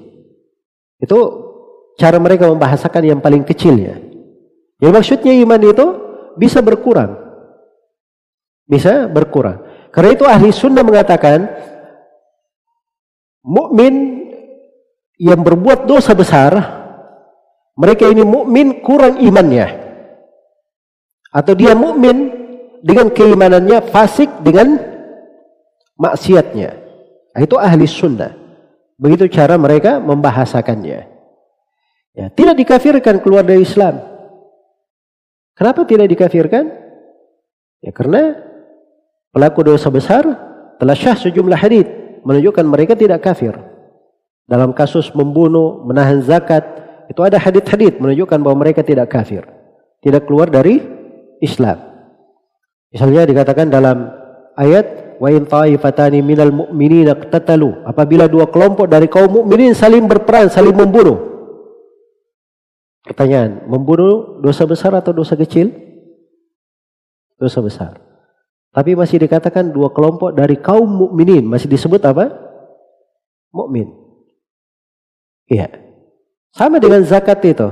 Di hadits Abu Hurairah riwayat Muslim tentang orang yang menahan zakatnya setelah dia disiksa dikatakan thumma yura sabiluhu imma ila jannatin wa imma ila nar. Kemudian diperlihatkan jalannya, dia ke surga atau ke neraka. Kalau dia menahan zakat pasti neraka. Itu tidak ada pilihan ke sorga. Harusnya ke neraka saja. Tapi ini dikasih pilihan ke sorga atau ke mana? Ke neraka. Jelas ya? Nah, itu kaidah ahli sunnah. Maka ini kesepakatan as-salaf. Dalam keimanan itu luar biasa. Iya. Itu luar biasa. Makanya nikmat sekali beragama di kalangan ahli sunnah. Orang yang paling indah kehidupannya. Dia berzikir, amar ma'ruf nahi mungkar, berucap kalimat yang baik, tidak menyinggung perasaan orang dengan lisannya. Itu terasa lapisan-lapisan keimanan pada dirinya. Dia membantu orang yang mengangkat barangnya, dia singkirkan gangguan dari jalan. Ya. Dia rubah dengan tangannya, itu keimanan. Dia lakukan sholat, ibadah-ibadah dengan badannya. Ya. Apalagi hatinya. Ketika hati itu penuh dengan kecintaan kepada Allah, ikhlas, tawakal, rasa rindu, rasa takut, rasa harapan, rasa cinta, penghambaan kepada Allah Subhanahu wa taala, penghinaan diri, ketundukan, pengagungan terhadap nikmat, ridha dan sebagainya dari amalan-amalan hati yang jumlahnya banyak sekali. Ratusan amalan hati. Itu terasa nikmat sekali kehidupan. Makanya beda dengan orang-orang yang keyakinannya rusak di masalah iman. Iya. Dosa dia gampangkan dosa. Amalan kan bukan bagian dari keimanan. Ya nggak apa-apa lah. Yang penting hatinya bagus. Itu populer di Indonesia ya. Yang penting hatinya. Ya. Jelas ya? Akhirnya bergampangan jatuh di dalam dosa dan maksiat. Beramal juga tidak semangat. Bermain-main saja dalam agama. Ini pengaruh-pengaruh buruk. Muncul kenapa? Berasal dari kekeliruan di dalam memahami akidah yang benar. Begitu seorang tahu iman itu bisa bertambah, bisa berkurang, Orang-orang itu akan berlomba-lomba di dalam mencari sebab-sebab yang menambah keimanannya. Dan dia hindari hal yang bisa mengurangi keimanannya. Tapi kalau keyakinannya, oh iman itu semuanya orang sama kok. Tidak ada pertambahan, tidak ada perkurangan. Yang tidak usah terlalu rajin sholat, hemat-hemat aja. Jelas ya? Nah, ini yang merusak pada sebagian orang. Iya. Jadi ini gambaran rusaknya itu sederhana. Nabi itu mengajarkannya luar biasa kepada umatnya. Ibadah-ibadah itu diajarkan dengan pengajaran yang sangat telaten dari Nabi. Kadang beliau ajarkan dengan ucapannya, dengan perbuatannya, beliau contohkan di depan manusia, beliau kasih hukuman. Itu semua kan penegasan, pentingnya amalan. Tapi orang kalau keyakinannya dasarnya seperti ahlul bidah, wah iman itu cuman amalan hati. Amalan tidak termasuk dari iman. Tidak bertambah, tidak berkurang. Dia tidak akan bersemangat beragama. Iya. Makanya keyakinan itu penting. Dikatakan di sini yazidu bi taati wa yanqusu bil ma'siyah. Iman itu bertambah dengan ketaatan. Berkurang dengan maksiat. Ini pembahasan lain. Perlu diketahui bahwa iman itu apabila ingin ditingkatkan, ingin bertambah, ada sebab-sebabnya. Dan juga kita harus berwaspada. Ada hal-hal yang bisa menyebabkan iman itu turun. Iya. Ini pembahasan panjang ya. Cuma saya isyaratkan di sini beberapa hal yang menambah keimanan. Dari hal pokok yang menambah keimanan adalah banyak tadabbur terhadap Al-Quran. Banyak tadabbur terhadap Al-Quran. Bukan sekedar membacanya, tapi tadabbur terhadap Al-Quran dan terhadap hadis Rasulullah Sallallahu Alaihi. Iya. Jadi disebutkan bahwa Imam Syafi'i rahimahullahu taala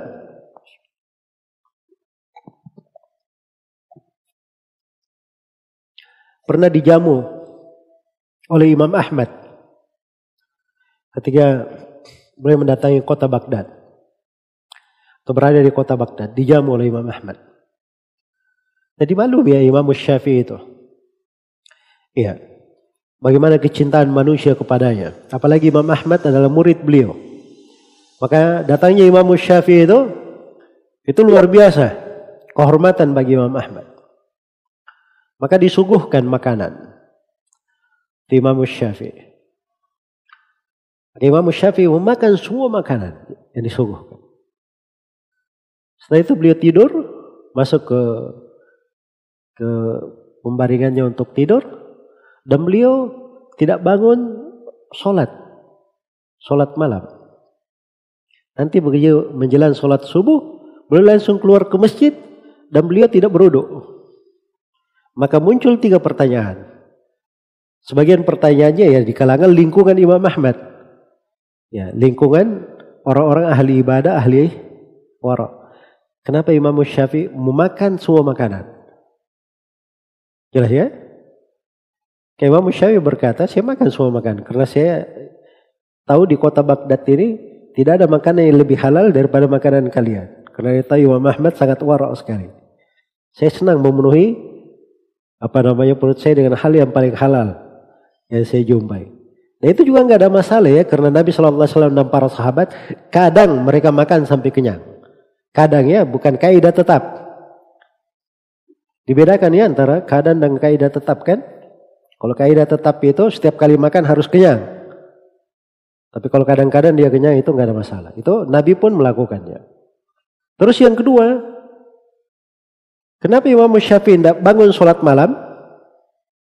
Imam Syafi'i saya semalaman saya tafakur akan satu hadis. Saya tafakur akan satu hadis. Jadi itu aja yang beliau pikir. Dari setelah makan sampai subuh dia cuma mikirkan satu hadis saja. Hadis yang populer ya tentang anak kecil yang bernama Umair. Dia bermain burung kecil, tiba-tiba apa namanya burungnya meninggal. Ya. Maka Nabi berkata kepadanya, "Ya Abu Umair, ma fa'alan Nugair?" Ya. Itu disebutkan bahwa Imam Syafi'i katanya tafakkur dia keluarkan di malam itu lebih dari seribu faidah dari hadith yang ringkas itu. Ya. Dan semua orang memaklumi di malam hari mudakara dengan ilmu itu lebih utama dari sholat malam. Lebih utama dari sholat malam. Adapun kenapa beliau tidak berwudu, ya sudah jelas. Malam harinya tidak tidur. Tidak batal wudunya, ngapain wudu? Jelas ya? Langsung beliau keluar berwudu. Jadi maksudnya di sini bahwa ketika seorang itu banyak tafakur terhadap ayat-ayat Al-Quran itu luar biasa mana-mana keimanan. Bayangkan Imam Syafi'i hadith bisa beliau tafakur satu hadith dalam satu malam. Karena itu syah dari Nabi Shallallahu Alaihi Wasallam beliau pernah sholat satu malam suntuk. Beliau hanya membaca satu ayat saya. Intu adzibuhum fa'innahum ibaduk wa in taghfir lahum fa'innaka antal azizul hakim cuma membaca satu ayat itu saja subhanallah. Beliau tafakkur membacanya dari awal malam sampai akhir malam. Cuma mengulangi satu ayat. Iya. Dan itu dari hal yang sangat menambah keimanan. Kemudian yang kedua dari pokok yang menambah keimanan adalah mendalami fikih nama-nama dan sifat-sifat Allah. Itu pembahasan Asmaul Husna dan sifat-sifat Allah itu dari sorga dunia. Dari sorga dunia. Seorang kalau tidak pernah masuk di dalamnya, dia tidak akan pernah merasakan hakikat dari kelezatan dalam hidup. Iya. Dan ini tempat mempelajarinya di buku-buku akidah. Di buku-buku akidah. Kemudian yang ketiga, dari sebab yang menambah keimanan adalah mempelajari ilmu agama. Kemudian yang keempat, dari sebab yang menambah keimanan, dia banyak merenungi sirahnya para nabi dan para sahabat. Serta orang-orang salih. Iya. Karena pada kehidupan mereka itu adalah ibrah-ibrah. Kemudian yang kelima, dia banyak tafakkur di dalam penciptaan langit dan bumi, sebab-sebab kebinasaan umat-umat yang telah lalu. Ya, dia banyak mengingat kematian, ingat akan hari akhirat. Dan dari sebab yang menambah keimanan, dia berusaha untuk beramal dengan apa yang dia ketahui. Dengan apa yang dia ketahui. Iya. Baik. Jadi ini secara global ya. Pembahasan yang bisa menambah keimanan. Adapun hal yang bisa mengurangi keimanan, ya lihat aja kebalikannya dari dosa dan maksiat, dari kelalaian. Goflay itu kelalaian itu luar biasa. Bisa menggerogoti hati orang yang banyak lalai. Ya, karena itu kalau dia banyak berzikir kepada Allah, itu dari sebab pokok yang menambah keimanan. Itu ditambah tadi, dikir ya. Kalau dia banyak lalai, maka itu akan menyebabkan turunnya keimanan. Demikian pula dari hal yang menyebabkan iman itu turun, dia jarang ke majelis ilmu. Jarang dia meroja terhadap ilmu. Iya. Meroja terhadap ilmu. Ya, kadang sebagian orang di masa pandemi seperti ini mengadukan kok futur turun imannya. Saya juga heran di rumah kerja apa gitu. Harusnya kan banyak yang dia bisa kerja kalau dia di rumahnya. Dia bisa banyak Al-Quran, dia bisa meroja ilmu yang pernah dia pelajari, dia ulangi dari ilmu, dia banyak berdikir. Malah sebagian dari ulama salaf itu ada yang lebih cinta dia berada di rumah. Karena itu disebutkan dari Ibnu Mubarak rahimahullah. Dia itu banyak di rumah ya. Maka orang-orang berkata kepadanya, kamu tidak merasa apa namanya kesepian atau merasa tidak nyaman di rumah? Kata Ibnu Mubarak ada apa? Saya di rumah itu sangat bahagia saya hidup. Saya hidup bersama Nabi dan para sahabatnya di rumahku. Karena dia membaca hadit-hadit Nabi, disebut Nabi di sahabat haditnya diriwayatkan dengan sanatnya lewat nama rawi, nama sahabat. Hidup bersama orang-orang salih. Apa yang dia khawatirkan? Jelas ya? Tapi memang kalau di rumahnya dia jauh dari ketaatan, nah itu yang menjadi masalah. Apalagi kalau dia masuk ke dalam hal-hal yang diharamkan. Ya, khususnya di masa sekarang ini, ya, perkara-perkara yang diharamkan itu kadang bisa dilakukan oleh manusia, dia berada di tengah rumah ya. Maka ini dari hal-hal yang bisa menambah keimanan dan bisa mengurangi keimanan. Kemudian kata beliau, wala yajuzul qawlu illa bil amal. Dan tidak boleh ada ucapan kecuali dengan amalan. Iya. Jadi jangan ada yang berkata iman itu cukup ucapan saya. Itu tidak mungkin. Iman itu terangkai dari ucapan dan apa? Amalan. Sebagaimana wala yajuzul qaulu wal amal illa binniyah. Ucapan dan amalan juga tidak cukup dalam keimanan. Ada lagi namanya niat. Nah, ini yang ketiga. Dan tiga ini juga syarat diterimanya apa? Wala yajuzul qaulu wal amal wan niyatu illa bimuwafaqati sunnah. Tak boleh ucapan, amalan dan niat kecuali dengan mencocoki sunnah. Yang tadi itu ayat yang saya baca. Surah Al-Bayyinah. Wadhalika dinul qayyimah. Itulah agama yang lurus. Awalnya dikatakan wama umiru. Tidaklah mereka diperintah. Agama itu dibangun di atas perintah. Dibangun di atas sunnah. Dibangun di atas tuntunan. Nah, itu muwafaqatus sunnah namanya. Iya, muwafaqatus sunnah. Baik. Nah itu ketentuan di dalam beragama ketentuan di dalam beragama. Jadi kalau dia beramal, berucap atau masuk dalam amalan hati, tapi hal-hal tersebut tidak ada tuntunannya, tidak mencocoki sunnah, maka itu tidak diterima. Tidak diterima. Seperti di masa sekarang ya, contoh di kalangan orang-orang sufi. Ya, orang-orang sufi itu paling masya Allah ya, kalau pebisnis paling jago berdagang. Ya.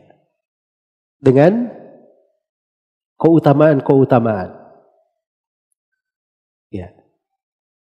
Antum bisa dikasih bau-bau sorga sama dia.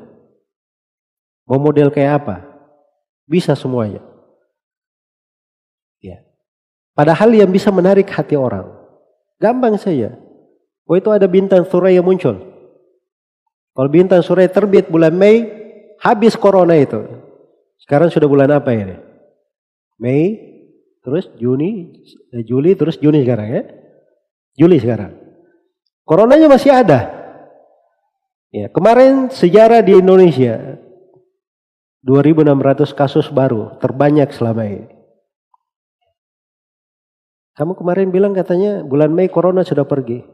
Hadit Nabi tidak pernah salah kata orang sufi. Manusia itu terlalu banyak dosa. Pinter dia mengelak. Harusnya kan dia bilang, oh ya kemarin saya salah paham. Haditnya ternyata tidak seperti itu. Kan begitu harusnya dia ngomong. Ya. Dia nyalahkan orang lagi. Jelas ya? Jual keutamaan. Siapa yang baca doa ini, saya kasih sanat kepada guru saya. Pasti jadi miliarder nanti. Ya. Saya sudah amalkan berulang kali. Kok saya nggak jadi miliarder juga? Oh kamu terlalu banyak dosa. Orang lagi yang dia salahkan. Padahal sanat riwayatnya, misalnya disebut Ibnu Sunni atau ke mana, haditnya hadit palsu. Ya, riwayat tidak benar. Jelas ya? Kadang dalam bentuk pengamalan seperti itu, sebagian orang ada rajin beramal, berdikir, bisa dia berucap sesuatu. Kadang dia baca betul ayat, hadit, ya. Tetapi tidak mencocoki sunnah. Mencocoki sunnah itu penting. Makanya baca hadit, haditnya tidak salah kadang. Tapi kamu yang salah paham.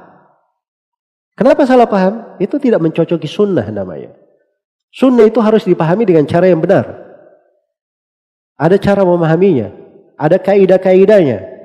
Makanya Imam Syafi'i itu rahimahullahu taala itu ada tulisan bahkan di kitab Ar-Risalah di sejumlah pembahasannya beliau uraikan bagaimana cara memahami sunnah yang benar. Bagaimana mencocoki sunnah? Karena itu penting di dalam beragama. Iya. Jadi mencocoki sunnah ini, ini ada dasar-dasarnya. Ada kaidah-kaidahnya. Nah, dan kadang sebagian ulama membahasakannya sesuai dengan kondisi dan keadaan manusia. Apa yang terjadi di masanya atau apa yang diperlukan. Seperti Imam Sufyan Ats-Tsauri di sini. Ketika ditanya di halaman 13, Qala Syuaib Shuaib berkata, Fakultu lahu kemudian saya berkata, Ya Abu Abdullah, wa ma muwafaqati sunnah? Wahai Abu Abdullah, apa yang dimaksud dengan kesesuaian di atas sunnah? Qala taqdimatu syekhaini Abi Bakr wa Umar radhiyallahu anhuma. Maka beliau menjawab yaitu mengedepankan dua syekh. Abu Bakar dan Umar di atas seluruh sahabat. Jadi mencocoki sunnah itu beliau tafsirkan dengan keyakinan mengedepankan Abu Bakar dan Umar di atas seluruh sahabat. Ya, ini bantahan terhadap Syiah Rafidhah yang mengatakan bahwa Ali bin Abi Thalib itu lebih utama daripada Abu Bakar dan dan Umar. Itu berasal dari kalangan orang-orang Syiah Rafidhah. Iya. Jadi Berkeyakinan seperti ini itu mencocoki sunnah namanya. Mencocoki sunnah. Baik, di sini sudah bisa kita pahami ya dari mana mencocoki sunnah di kalangan di sisi Sufyan ats-Tsauri rahimahullahu taala. Dan seberi pendekatan begini. Sunnah itu akidah yang lurus itu Ketika diterangkan oleh para ulama di buku-buku akidah, kadang sunnah yang mereka jelaskan itu ada kaitannya dengan enam rukun Islam.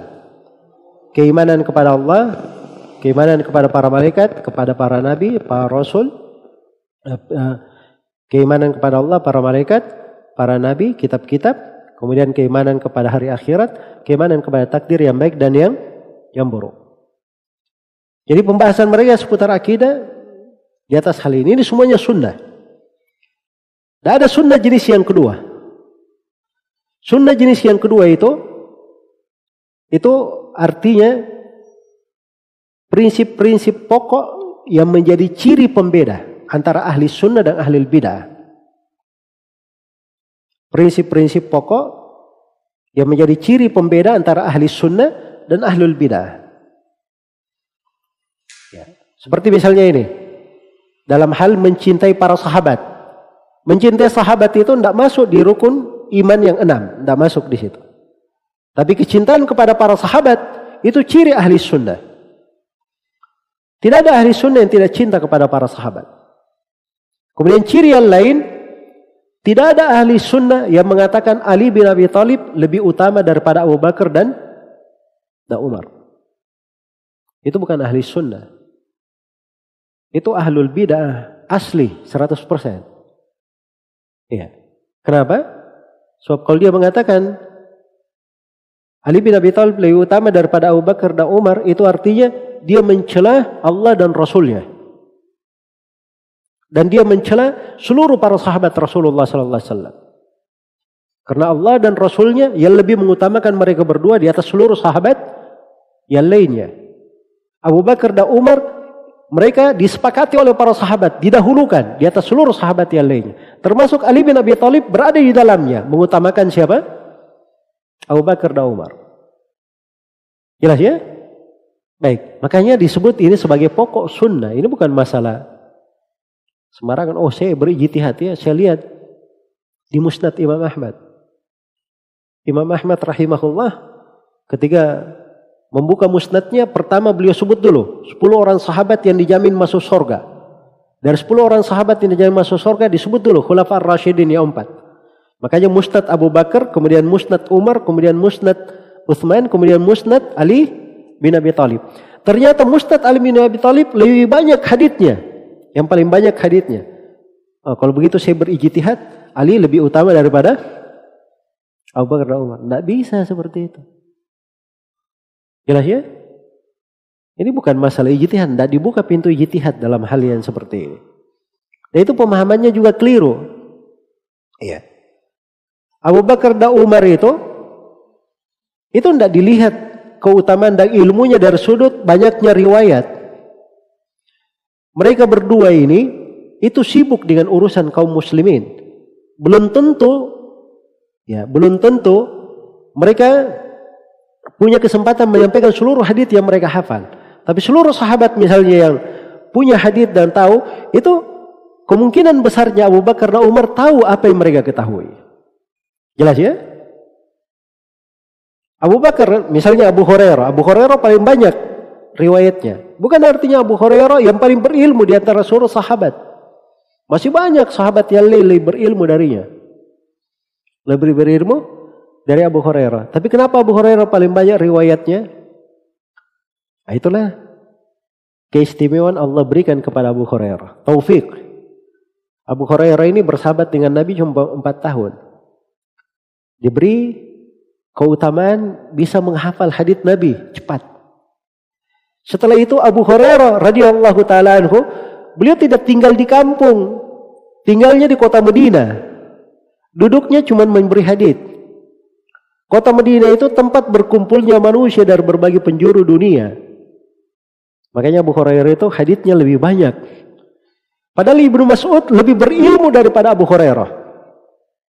Tapi Ibnu Mas'ud tinggal jauh di Kufah sana, di Irak tinggalnya. Jelas ya? Nah, itu hal yang membedakan. Baik, jadi maksudnya di sini bahwa sunnah itu mengenal sunnah itu ada bentuk ya tidak masuk dalam rukun iman tetapi dia adalah ciri-ciri pembeda antara ahli sunnah dan halul bidah. Ini kaidah ya di dalam memahami buku-buku akidah. Baik, di halaman 14 Dikatakan oleh Sufyan ats-Tsauri rahimahullah, "Ya Syuaib, la yanfa'uka ma katabtu hatta tuqaddima Utsman wa Aliyan ala man ba'dahuma." Wahai Syuaib, tidak bermanfaat untukmu apa-apa yang saya tulis sampai yang kau mendahulukan Utsman dan Ali di atas seluruh sahabat. Ya, setelah mereka berdua. Baik. Jadi setelah Abu Bakar dan Umar, siapa yang didahulukan? Utsman kemudian Ali. Kalau kamu dahulukan seorang melebihi Utsman dan Ali, itu apa yang kamu tulis tidak bermanfaat.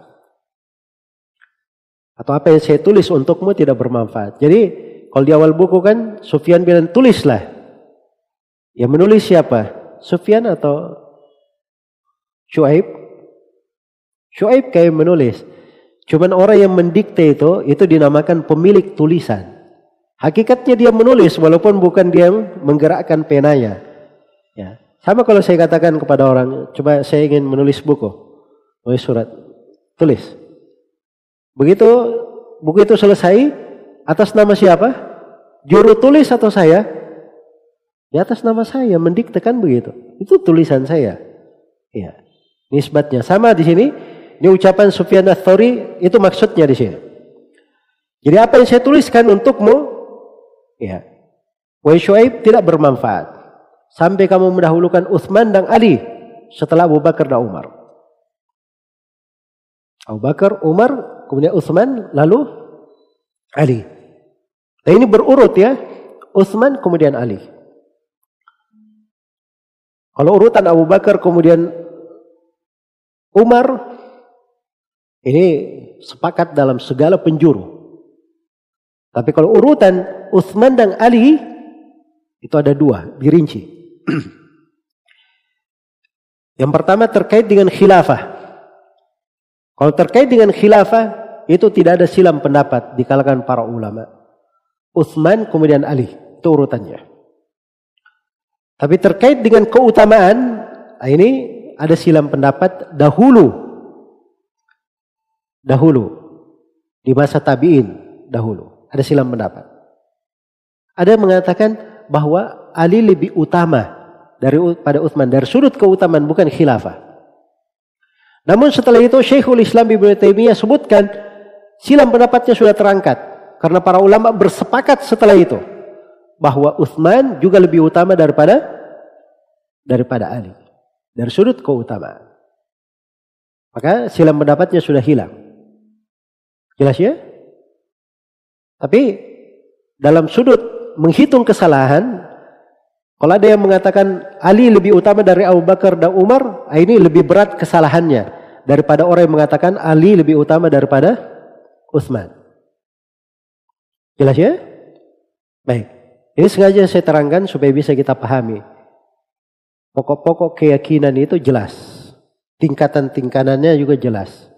Jadi kalau ada yang keliru menyelisihi jalan, ah, itu juga ada tingkatan-tingkatan kekeliruan. Nah itu dimaklumi oleh orang-orang yang mendalam di dalam pembahasan-pembahasan akidah. Baik di halaman 15.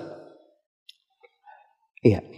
Kita tidak sebutkan di sini ya, secara terperinci harusnya saya beri beberapa bentuk keutamaan dari para sahabat seluruhnya secara khusus khulafa ar-rasyidin.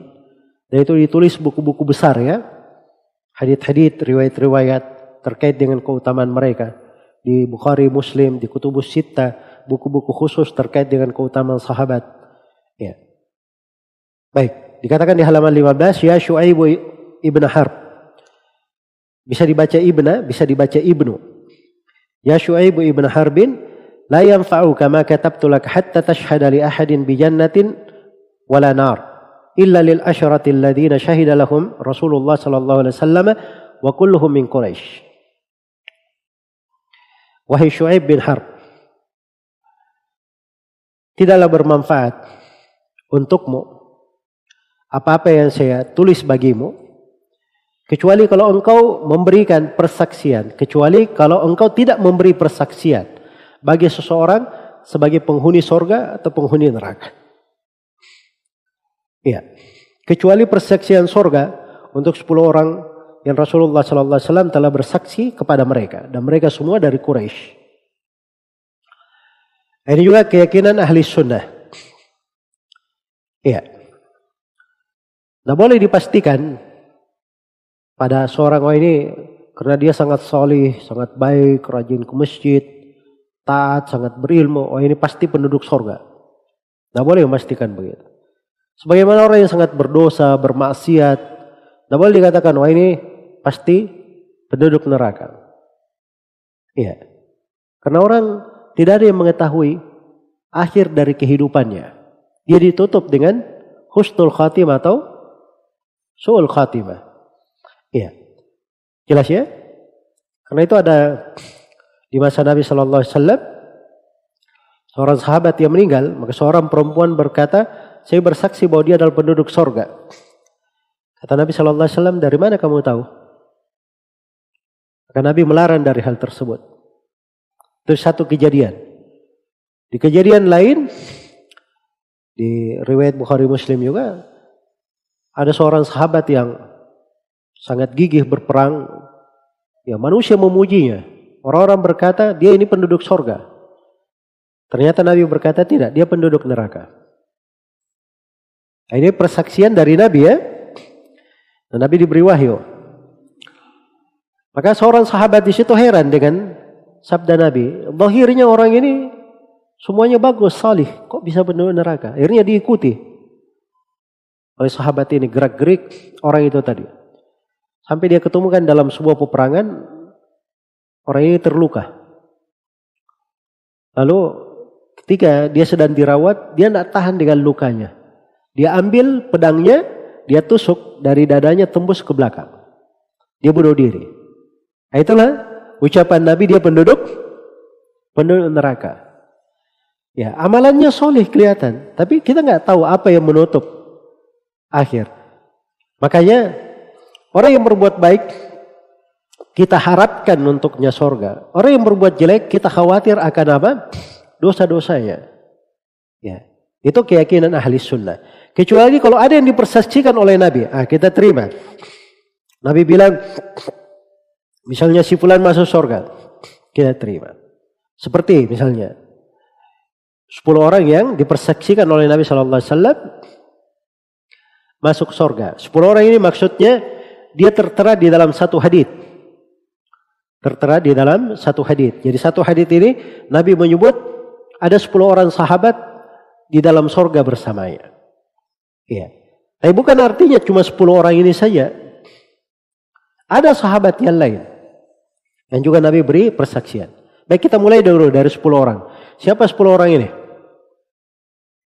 Hah? Satu Abu Bakar, Umar, Uthman, Ali. Terus? Abdurrahman bin Auf. Abu Ubaidah bin Jarrah. Hah? Sa'ad bin Waqqas. Said bin Zaid. Terus? Talha bin Ubaidillah. Lil Mustafa terkumpul dalam dua bait syair. Lil Mustafa khairu sahbin nassa annahumu fi jannatil khuldi talhatun wa ibn Aufin wa Zubairu ma Abi Ubaidata wa Sa'dani wal khulafa. Al-Mustafa punya 10 orang sahabat yang dijamin masuk surga. Nas dari Nabi dalam satu hadis yang menambah kemuliaan untuk mereka. Mereka adalah Talha bin Ubaid. Talha bin Ubaidillah. Ini Talha ya. Wa bin Auf, Abdurrahman bin Auf. Kemudian Az-Zubair, Az-Zubair bin Al-Awwam. Kemudian ha? Wa Zubair Ma Abi Ubaid, Abu Ubaid bin Jarrah. Lalu dua saat, Sa'ad bin Abi Waqqas dan Sa'id bin Zaid. Ditambah Al-Khulafa, Khulafa Ar-Rashidin. Ditambah Khulafa Ar-Rashidin. Jadi semuanya berapa? 10. Abdullah bin Salam. Nabi bilang dia ini dari penduduk sorga. Abdullah bin Salam. Perempuan hitam budak itu yang kesurupan, apa namanya, eh, ada penyakit uh, ayam. Ya, yang dikatakan oleh Nabi, kalau kamu saya doakan, saya doakan kamu sembuh. Atau kamu bersabar. Kalau kamu bersabar untuk mau sorga. Maka dia pilih sorga. Makanya Ibn Abbas kalau lihat perempuan itu, dia berkata, ya, inginkah saya beritakan kalian tentang penduduk sorga? Dia tunjuk kepada perempuan itu. Iya. Karena Nabi Shallallahu Alaihi Wasallam yang menjaminnya. Demikian pula Khadijah radhiyallahu taala anha. Ada sahabat-sahabat nas dari Nabi bahwa dia adalah penduduk sorga. Jelas ya? Jadi sepanjang ada nas dari Nabi, maka tidak ada masalah. Tapi kalau tidak ada nas dari Nabi, kaidahnya yang baik kita harapkan kebaikan. Apalagi kalau sahabat. Sahabat itu, itu yang paling diharapkan. Ya mereka yang memenuhi sorga. Karena mereka adalah manusia yang terbaik. Kemudian 10 orang sahabat yang dijamin masuk sorga ini, kulluhum min Quraisy. Semuanya dari dari Quraisy. Baik. Setelah itu beliau berkata di halaman 16, Ya Shu'aibu ibn Harbin, la yanfa'uka ma katabtu laka hatta taral masha 'ala al-khuffain duna khal'ihima a'dala 'indaka min ghasli qadamaik. Ya. Wahai Shu'aib bin Harb, tidaklah bermanfaat untukmu apa-apa yang saya tulis untukmu hingga engkau berpendapat bahwa mengusap dua khuf, dua sepatu tanpa menanggalkannya adalah lebih bernilai bagimu daripada mencuci kedua kakimu. Ini pembahasan apa ini? Mengusap di atas kedua sepatu. Ya. Nah, muncul pertanyaan. Ini orang-orang sepintas selalu membaca ya. Dan saya lihat di pembahasan-pembahasan seperti ini banyak yang keliru memahami. Dia bilang ini kan pembahasan fikih. Ada silam pendapat di sebagian pembahasan fikih. Kenapa dimasukkan di pembahasan akidah? Iya. Jelas ya, apalagi bahasa Sufyan Ats-Tsauri di sini perbandingan ya antara memakai, mengusap dan tidak mengusap. Ya harus diketahui mereka itu ketika memasukkan pembahasan-pembahasan fikih di pembahasan akidah itu bukan karena pembahasan fikihnya. Karena di dalam pembahasan itu ada sudut yang membedakan antara ahli sunnah dan ahlul bidah. Itu alasannya. Tidak mengusap di atas sepatu, itu madhabnya orang-orang syiah rafidah. Dan madhab kaum khawarij. Madhab kaum khawarij. Jelas ya? Karena itu kaum khawarij tidak ada yang mengusap di atas kedua sepatunya. Apalagi orang-orang syiah. Orang-orang syiah itu tidak mengusap di atas kedua sepatunya. Ya, dari kedungan orang-orang syiah ini, yang dia usap, kedua kakinya dia usap. Makanya kalau beruduk mereka itu tidak basah semua kakinya. Cuma dia usap di atasnya. Di atas kakinya langsung. Tanpa mengusap sepatu. Baik. Dan hadith-hadith tentang mengusap di atas kedua sepatu itu mutawatir dari Nabi. Kata Imam Ahmad, saya nggak ada masalah dengan itu. Lebih 30 orang sahabat yang meriwayatkannya. Jelas ya? Kalaupun ada dari sebagian sahabat yang dinukil tidak mengusap di atas kedua sepatu, itu pendapat lama mereka. Ada memang nukilan dari tiga orang sahabat tidak mengusap. Tapi telah syah dari tiga orang sahabat ini juga mereka rujuk dari pendapatnya. Karena itu sepakat ya tentang syariat syahnya mengusap di atas kedua sepatu. Dimasukkan di sini sebagai ciri pembeda antara ahli sunnah dan ahlul bidah. Sama dengan masalah berikutnya. Halaman 17 lihat. Ya Syuaib bin Harb, "Wala yanfa'uka ma katabtu hatta yakuna ikhfa'u bismillahirrahmanirrahim fi shalah afdala indaka min an tajhara biha." Wahai Syuaib bin Harb, tidaklah bermanfaat apa-apa yang saya tulis sampai bacaan basmalah dengan lirih dalam solat adalah lebih utama bagimu daripada engkau mengeraskannya. Ini pembahasan mengeraskan Bismillahirrahmanirrahim. Jelas ya? Kalau ada yang baca ini, oh ini batil ini. Apalagi kalau di Indonesia ya, sebab madhab syafi'i, apa? Menjaharkan basmalah, menjaharkan Bismillahirrahmanirrahim. Ini tidak mengerti apa maksud pembahasan. Dan ini yang disebut oleh Sufyan Ats-Tsauri ini, ini populer di kalangan ulama. Sampai Ibnu Rajab di Fathul Bari ketika beliau uraikan masalah mengusap di atas kedua sepatu, kata Ibnu Rajab, ya, bahkan pembahasan uh, afwan menjaharkan bismillah ya, bahkan tidak menjaharkan bismillah itu adalah keyakinan disebutkan oleh sejumlah ulama di dalam pokok i'tiqad. Di antaranya Sufyan ats-Tsauri. Beliau sebutkan. Iya. Ingat, tadi saya sudah beri kaidah. Kalau ada pembahasan fikih seperti ini dimasukkan, padahal silam pendapatnya ada. Dimaklumi ya, Imam Syafi'i berpendapat apa? Menjaharkan. Ada sejumlah ulama menjaharkan. Walaupun mayoritas ulama tidak tidak menjaharkan. Tapi itu diterima di dalam silam pendapat fikih. Hanya saja Sufyan Ats-Tsauri ini berbicara di negeri Kufa. Kufa itu banyak orang Syiah. Dan simbol mereka orang-orang Syiah di masa itu mereka tidak menjaharkan bismillahirrahmanirrahim. Orang-orang Syiah di Kufa. Jelas ya? Jadi ketika beliau tegaskan hal ini, ini kaitannya supaya berbeda dengan apa? Ahlul bidah. Makanya jangan jangan menganggap terlalu berlebihan ucapannya. Tidak bermanfaat bagi kamu apa yang saya tulis bagimu. Ya tidak bermanfaat karena dia tidak menyelisihi ahlul bidah. Menyelisihi ahlul bidah itu dari pokok keyakinan. Disepakati. Karena itu tidak ada silam pendapat di kalangan as-salaf tentang wajibnya menjauh dari ahlul bidah, tidak mendengar dari mereka, berpisah dengan mereka, tidak bercampur dengan mereka. Itu tidak ada silam pendapat di kalangan as-salaf. Di masa belakangan ini saja banyak orang-orang yang mengaku dirinya mengajak kepada sunnah. Ya. Kalau ada dai yang memperingatkan terhadap bidah, jangan dekat dengan bidah. Wow, itu terlalu ekstrim itu. Terlalu keras kurang hikmah. Ya. Ini tidak mengerti ya. Masalahnya kurang baca dari buku-buku as-salaf dalam hal ini. Kemudian dia pikir itu terlalu banyak memikirkan kemaslahatan manusia. Oh kasihan, tidak enak membuat orang lari ini. Dia tidak ingat hak Allah di dalamnya. Dia tidak memikirkan kewajiban menjaga kemurnian agama, keyakinan. Nah, itu caranya dengan menghindari ahlul bidah. Akhirnya karena dibuat bergampangan dengan hal tersebut, orang-orang akhirnya bergampangan. Iya. Baca berita, beritanya nggak tahu dari mana. Kadang yang menulis orang kafir, ya kadang yang menulisnya kaum munafikin, orang-orang fasik, semuanya pergi dia lihat. Dia baca, dia terima, dia percaya.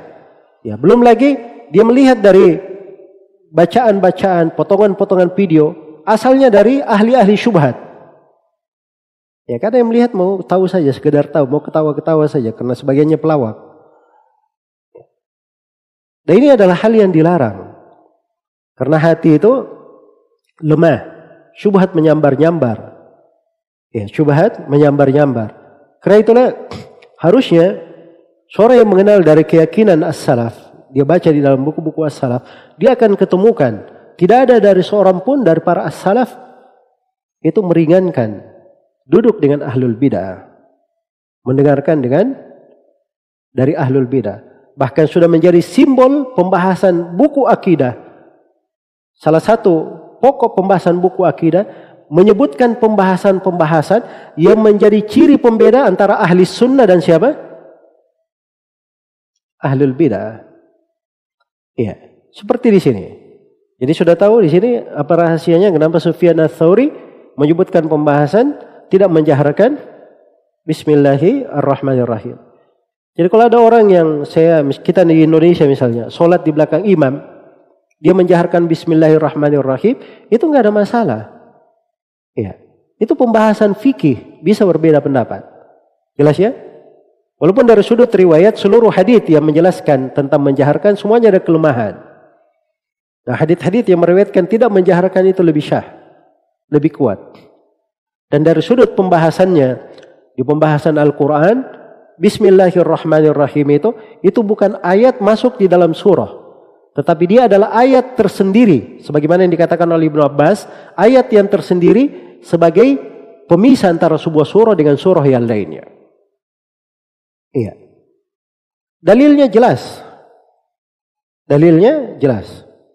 Di antaranya adalah hadits qudsi dari Bukhari dan Muslim dari Abu Hurairah bahwa Allah berfirman dari Nabi sallallahu alaihi wasallam Allah berfirman kusimatis salatu baini wa baina abdi nisfain telah dibagi salat antara saya dan hambaku menjadi dua bagian.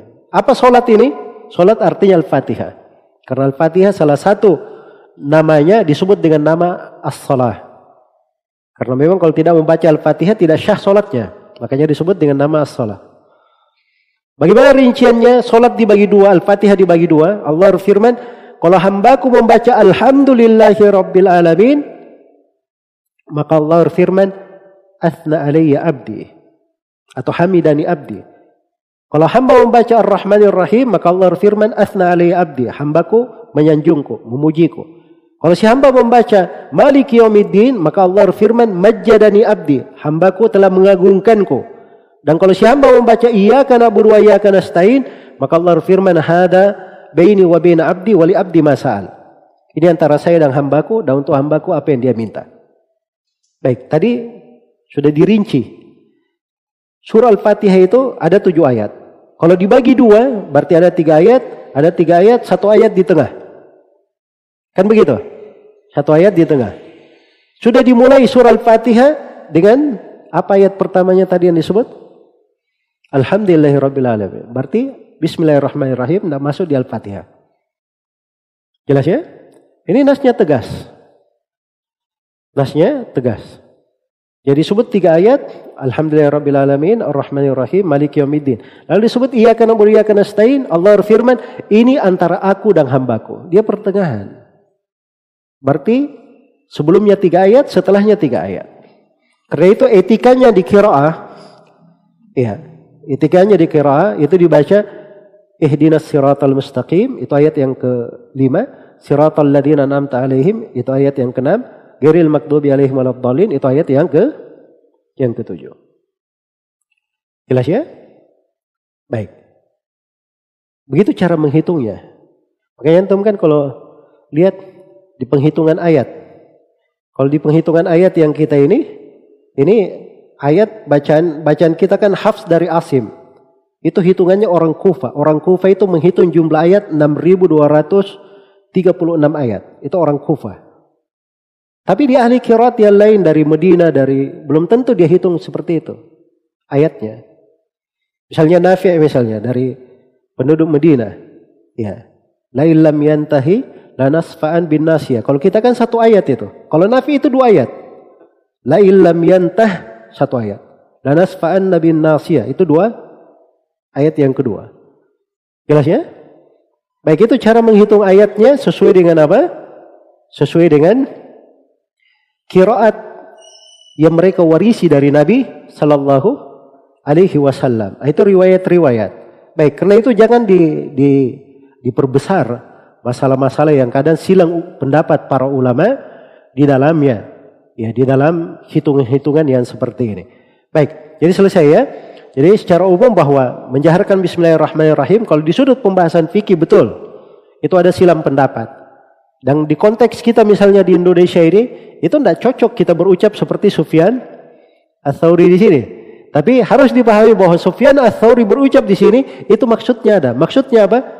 Karena tidak karena menjaharkan Bismillahirrahmanirrahim di masa beliau itu adalah simbolnya orang-orang Syiah Rafidhah. Makanya beliau mengatakan ucapan yang tegas seperti ini untuk membedakan antara ahli sunnah dan ahlul bidah. Baik, di halaman 18. Dikatakan ya Shu'aib ibn Harb, la yanfa'uka alladhi katabtu laka hatta tu'mina bil qadari khairihi wa syarrihi. Huluwihi wa murrihi. Kullun min indillahi azza wa jal. Wahai Shu'aib bin Harb, Tidaklah bermanfaat untukmu apa-apa yang saya telah tulis bagimu sampai engkau beriman kepada takdir yang baik dan yang buruk, yang manis maupun yang pahit. Dan seluruh takdir itu berasal dari Allah Azza wa Jalla. Ini keimanan tentang takdir. Ini termasuk masalah pokok juga. Karena penyimpangan di pembahasan takdir malah itu termasuk awal penyimpangan akidah di dalam sejarah umat Islam. Iya. dibangun di atas pendapat sejumlah ulama ya karena penyimpangan di pembahasan takdir itu kelompok Qadariyah itu mulai muncul di Basrah di akhir masa para sahabat di akhir masa para sahabat ya dan dibalumi hadits yang pertama di sahih Muslim bagaimana penduduk Basrah Humaid bin Abdurrahman Al-Himyari dan Yahya bin Ya'mur mereka berdua melakukan perjalanan untuk berjumpa dengan Abdullah bin Umar guna menanyakan tentang kelompok Qadariyah tersebut. Baik. Jadi dari pokok keimanan, keimanan kepada takdir. Dan itu rukun i, rukun iman yang keenam. Rukun iman yang keenam yang disepakati. Takdir itu semuanya kalau merupakan perbuatan Allah, perbuatan Allah itu pasti baik. Tidak ada yang tidak baik. Tapi apa yang ditakdirkan oleh Allah, itulah yang terbagi dua. Ada yang baik dan ada yang buruk. Karena itu maknanya di sini nu'mina bil qadar. Al qadar ini masdar tapi bermana maf'ul. Masdar bermana apa? Maf'ul. Artinya nu'mina bil makdur. Al makdur itu itu yang terbagi dua. Ada yang baik dan ada yang buruk. Ada yang manis dan ada yang pahit. Adapun al qadar dari sudut perbuatan Allah menakdirkan perbuatan Allah semuanya baik, tidak ada yang buruk. Jadi perbuatan Allah menakdirkan adanya iblis, itu baik perbuatan Allah. Karena perbuatan Allah pasti ada hikmahnya di belakangnya. Ya, adanya Allah menakdirkan adanya kejelekan. Ya, perbuatan Allah itu baik. Perbuatan Allah itu baik. Tapi kejelekan itu sendiri itu takdir yang buruk. Ya, iblis itu sendiri tidak boleh diikuti. Jelas ya? Fir'aun Ya, kemudian orang-orang yang mujrim, orang-orang yang fajir tidak boleh diikuti. Baik. Jadi itu maksudnya beriman kepada takdir yang baik dan yang buruk, yang manis maupun yang pahitnya, semuanya berasal dari sisi Allah Subhanahu wa taala. Dan keimanan kepada takdir itu dibangun di atas tujuh pondasi. Pondasi yang pertama adalah mengimani bahwa segala yang ditakdirkan itu diketahui oleh Allah Subhanahu wa taala. Dan pondasi yang kedua, kita meyakini bahwa segala yang ditakdirkan itu sudah tercatat di Allahul Mahfud. Sudah tercatat di Allahul Mahfud. Kemudian pondasi yang ketiga, kita meyakini bahwa segala yang ditakdirkan Allah menghendakinya. Segala yang ditakdirkan Allah yang menghendakinya. Iya. Kemudian pondasi yang keempat dalam keimanan kepada takdir, kita meyakini bahwa apa yang Allah takdirkan, ya, Allah Subhanahu wa taala yang mengadakannya dan Allah yang menciptakannya dari segala makhluk. Kemudian pondasi yang kelima, kita meyakini bahwa hamba itu punya kehendak dan punya keinginan. Tapi kehendak dan keinginan hamba tunduk di bawah kehendak Allah Subhanahu wa taala. Pondasi yang keberapa? Yang kelima. Pondasi yang keenam adalah umumul hikmah. Kita meyakini bahwa pada segala yang Allah takdirkan ada hikmahnya di sisi Allah Subhanahu wa taala. Kemudian pondasi yang ketujuh, ini yang terakhir, dari pokok keimanan di dalam takdir tidak boleh mempertentangkan antara syariat dan takdir. Harus kita kompromikan antara syariat dan takdir bahwa syariat itu tidak bertentangan dengan takdir Allah Subhanahu wa taala. Itu tujuh pondasi. Membangun keimanan yang benar di atas takdir. Di atas takdir. Kalau dipahami itu pondasi ini, ini pondasi kuat sekali ya. Membentengi keyakinan seseorang. Dia akan selamat dari penyimpangan kelompok Qadariyah dan kelompok Jabriyah yang menyimpang di pembahasan takdir. Baik, rinciannya di waktu lain insyaallah taala. Di halaman 19. Dikatakan di sini oleh Sufyan ats-Tsauri rahimahullah Ya Shu'aibu ibn Harbin, wallahi ma qalatil qadariyatu ma qala Allah.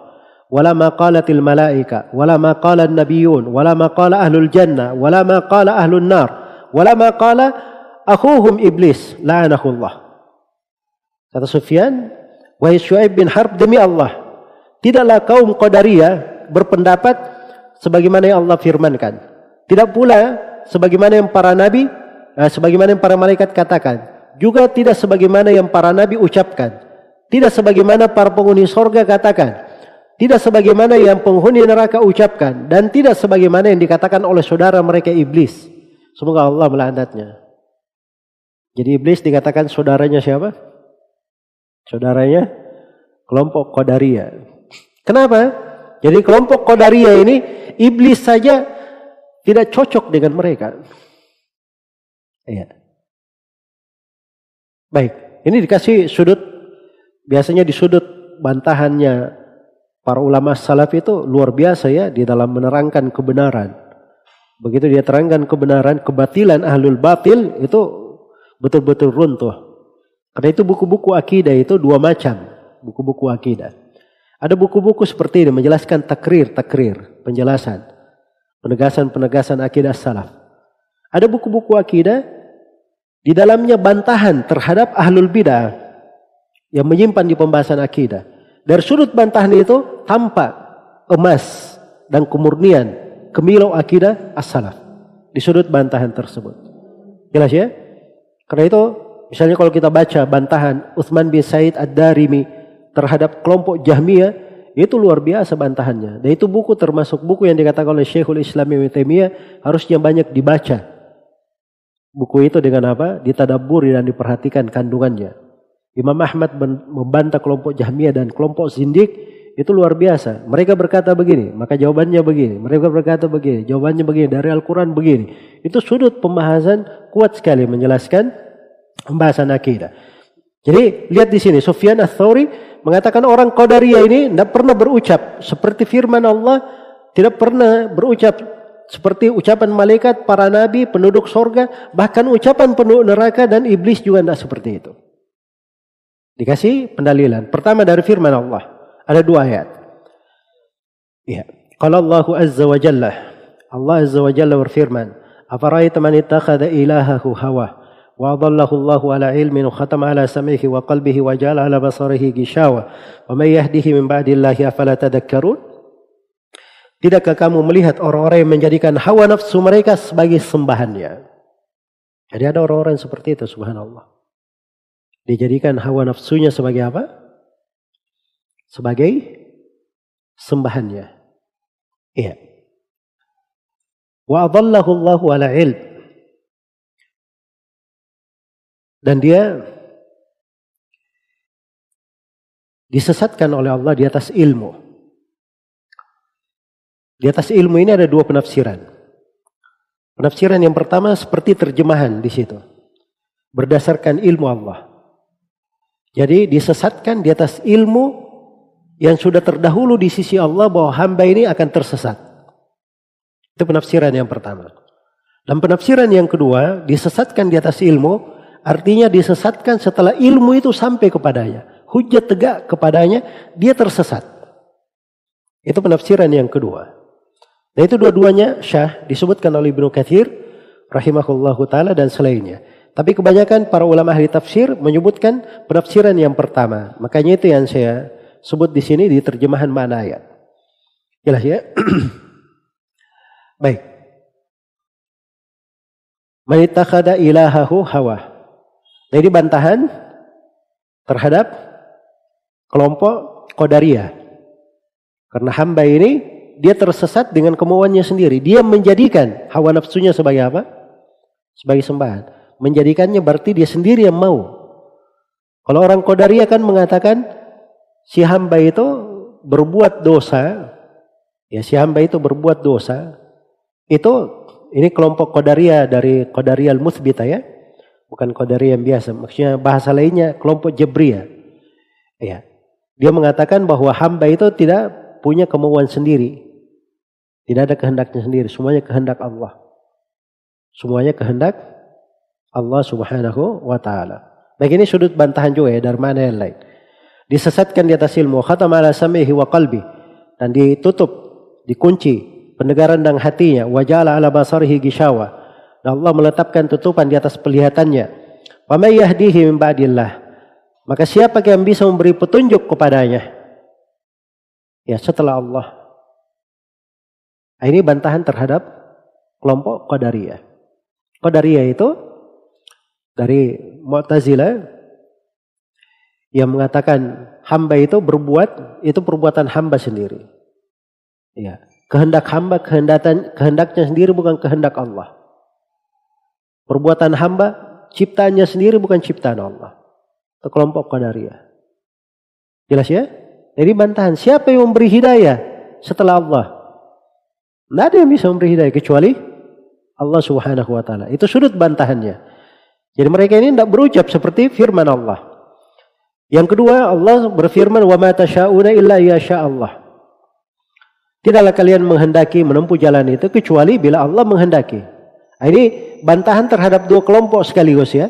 Qadariyah dan Jabriyah. Ya. Saya ringkas satu kalimat di sini ya. Orang yang menyimpang di pembahasan takdir itu semuanya disebut Qadariyah. Orang yang menyimpan di pembahasan takdir semuanya disebut apa? Qadariyah. Cuman Qadariyah itu terbagi dua. Ada Qadariyah nufah dan ada Qadariyah musbitah. Ada Qadariyah yang menafikan menafikan kehendak dan perbuatan Allah dari perbuatan hamba. Dan ada Qadariyah yang menetapkan bahwa semuanya itu perbuatan hamba, bukan perbuatan Allah. Kehendak hamba bukan kehendak Allah. Nah, kalau populernya di belakangan, Qadariyah Nufah itu disebut Qadariyah. Istilah umumnya Qadariyah. Kalau Qadariyah Muthbita itu disebut dengan nama Jabriyah. Sebut nama apa?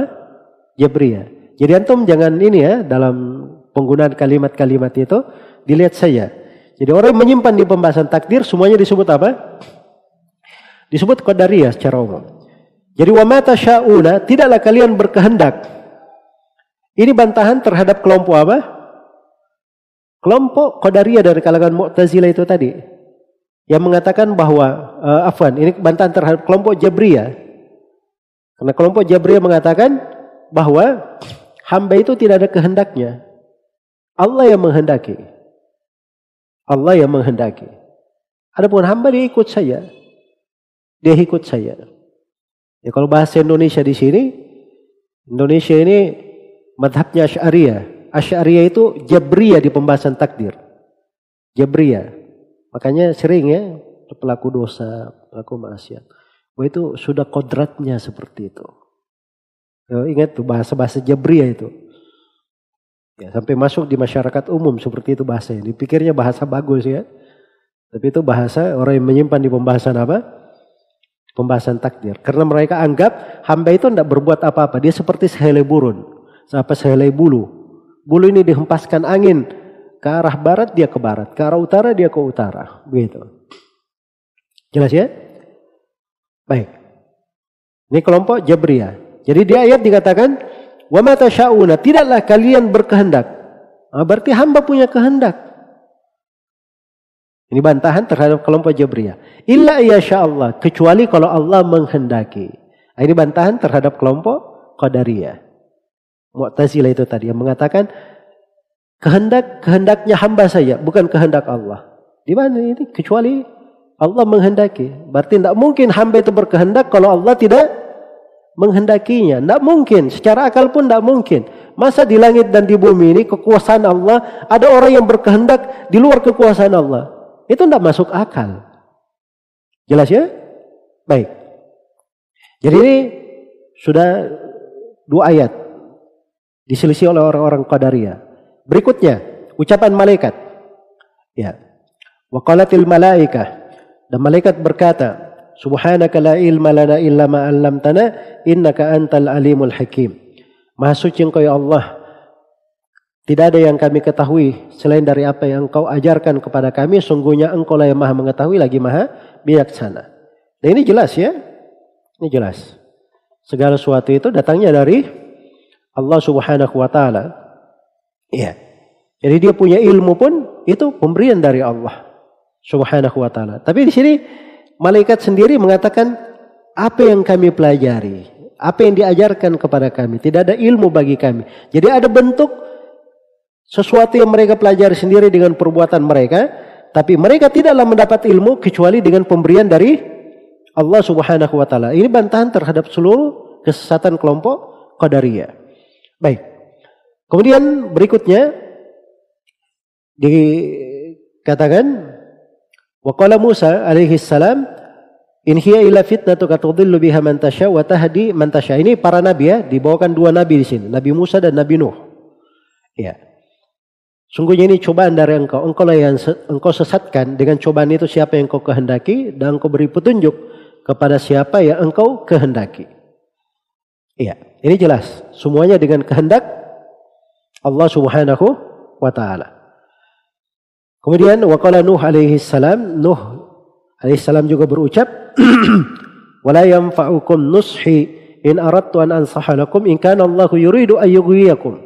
Wa rabbukum wa ilaihi turja'un. Dan tidak bermanfaat kepada kalian nasihatku jika aku hendak menasihati kalian. Sekiranya Allah menghendaki menyesatkan kalian. Sungguhnya dia lerop kalian dan kepadanya lah kalian kembali. Pertama di sini bantahan untuk kelompok Jabriyah. Nabi Nuh berkata kalau saya hendak menasihati kalian. Berarti ada kehendak dari hamba. Jelas ya? Terus bantahan terhadap kelompok Mu'tazilah, Qadariyah. Karena saya nasihati pun kalian itu tidak akan bermanfaat nasihat kalau Allah tidak menghendakinya. Berarti seluruh kehendak semuanya kembalinya kepada siapa? Kepada Allah Subhanahu wa taala. Kemudian dikatakan waqala Syuaib dan berkata Syuaib berarti tiga nabi ya. Ya. Nabi Syuaib alaihi salam berkata, "Wa ma yakunu lana an na'uda fiha illa Allahu rabbuna wasi'a rabbuna kulla syai'in ilma." Dan tidaklah patut kami kembali kepadanya kecuali jika Allah Rob kami menghendakinya.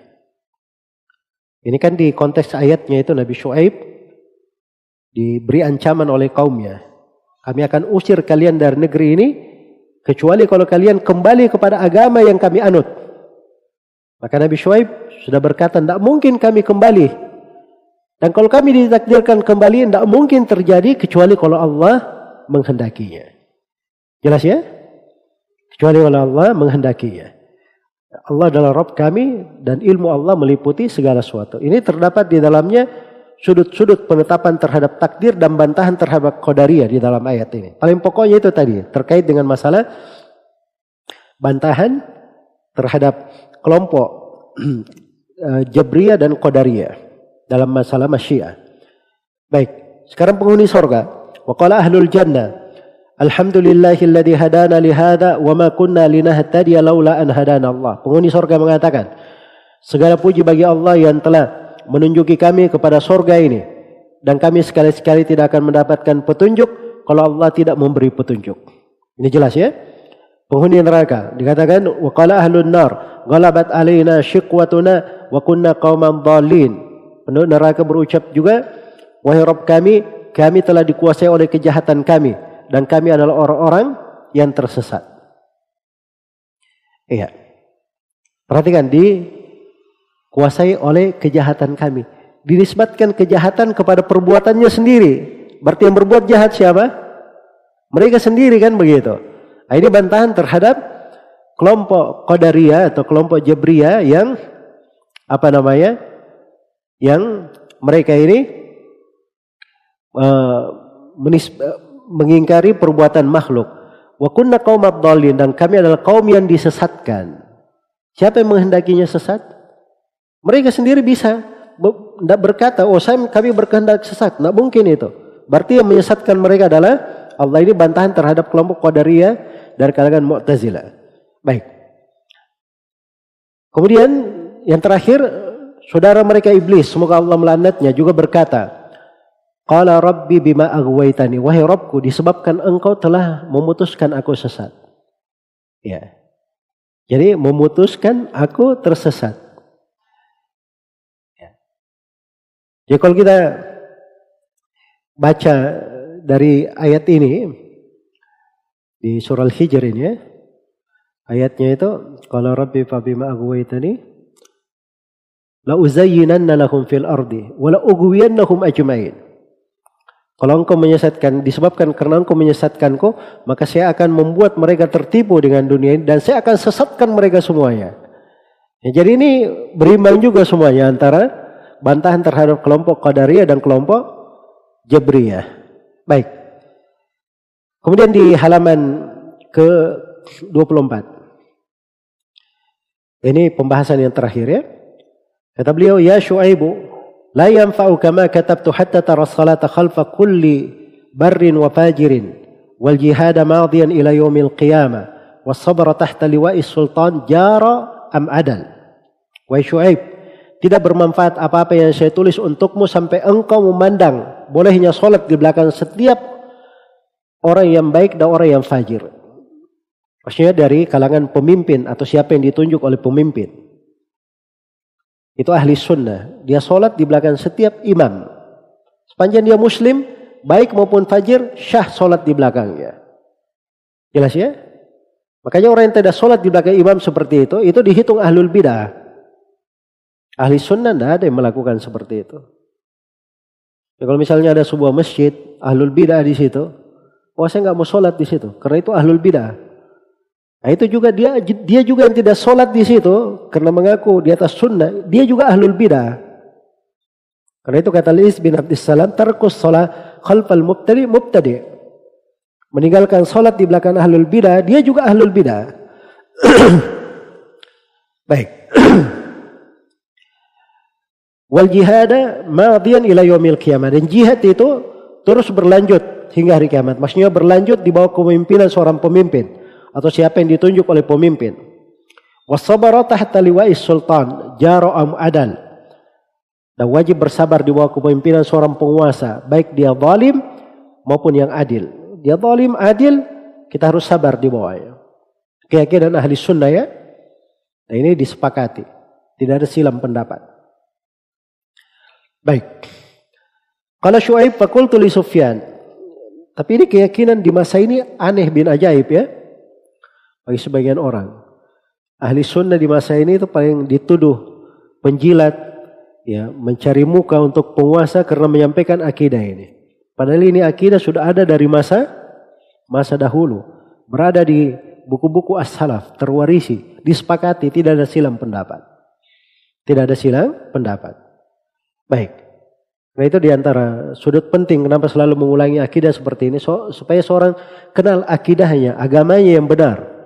Ya, jangan ikut menyimpang sebagaimana banyak orang yang menyimpang di masa sekarang ini, gemar mengeritik pemerintah di atas mimbar, gemar melakukan kudeta, keluar terhadap pemerintah, demo-demo dan sebagainya. Ini semua menyelisih dari keyakinan ahli sunnah. Baik, kalau Shu'aib berkata Shu'aib, Fakultu li Sufyan, ya Aba Abdillah, as-salatu kulluha. Ya Shuaib bertanya, Kemudian saya bertanya kepada Sufyan, wahai Abu Abdullah, apakah Sholat keseluruhannya. Maksudnya kita sholat di belakang yang baik dan buruk. Seluruh sholat begitu. Kita sholat di belakang mereka. Maka beliau menjawab, Qala la, walakin salatul jum'ah wal idain, salli man khalfa, salli khalfa man adrakta, wa amma sairu dhalika, fa anta mukhayyar. Wa la tusalli illa khalfa man tathiku bih, wa ta'alamu annaku min ahli sunnah. Ya, kata beliau tidak.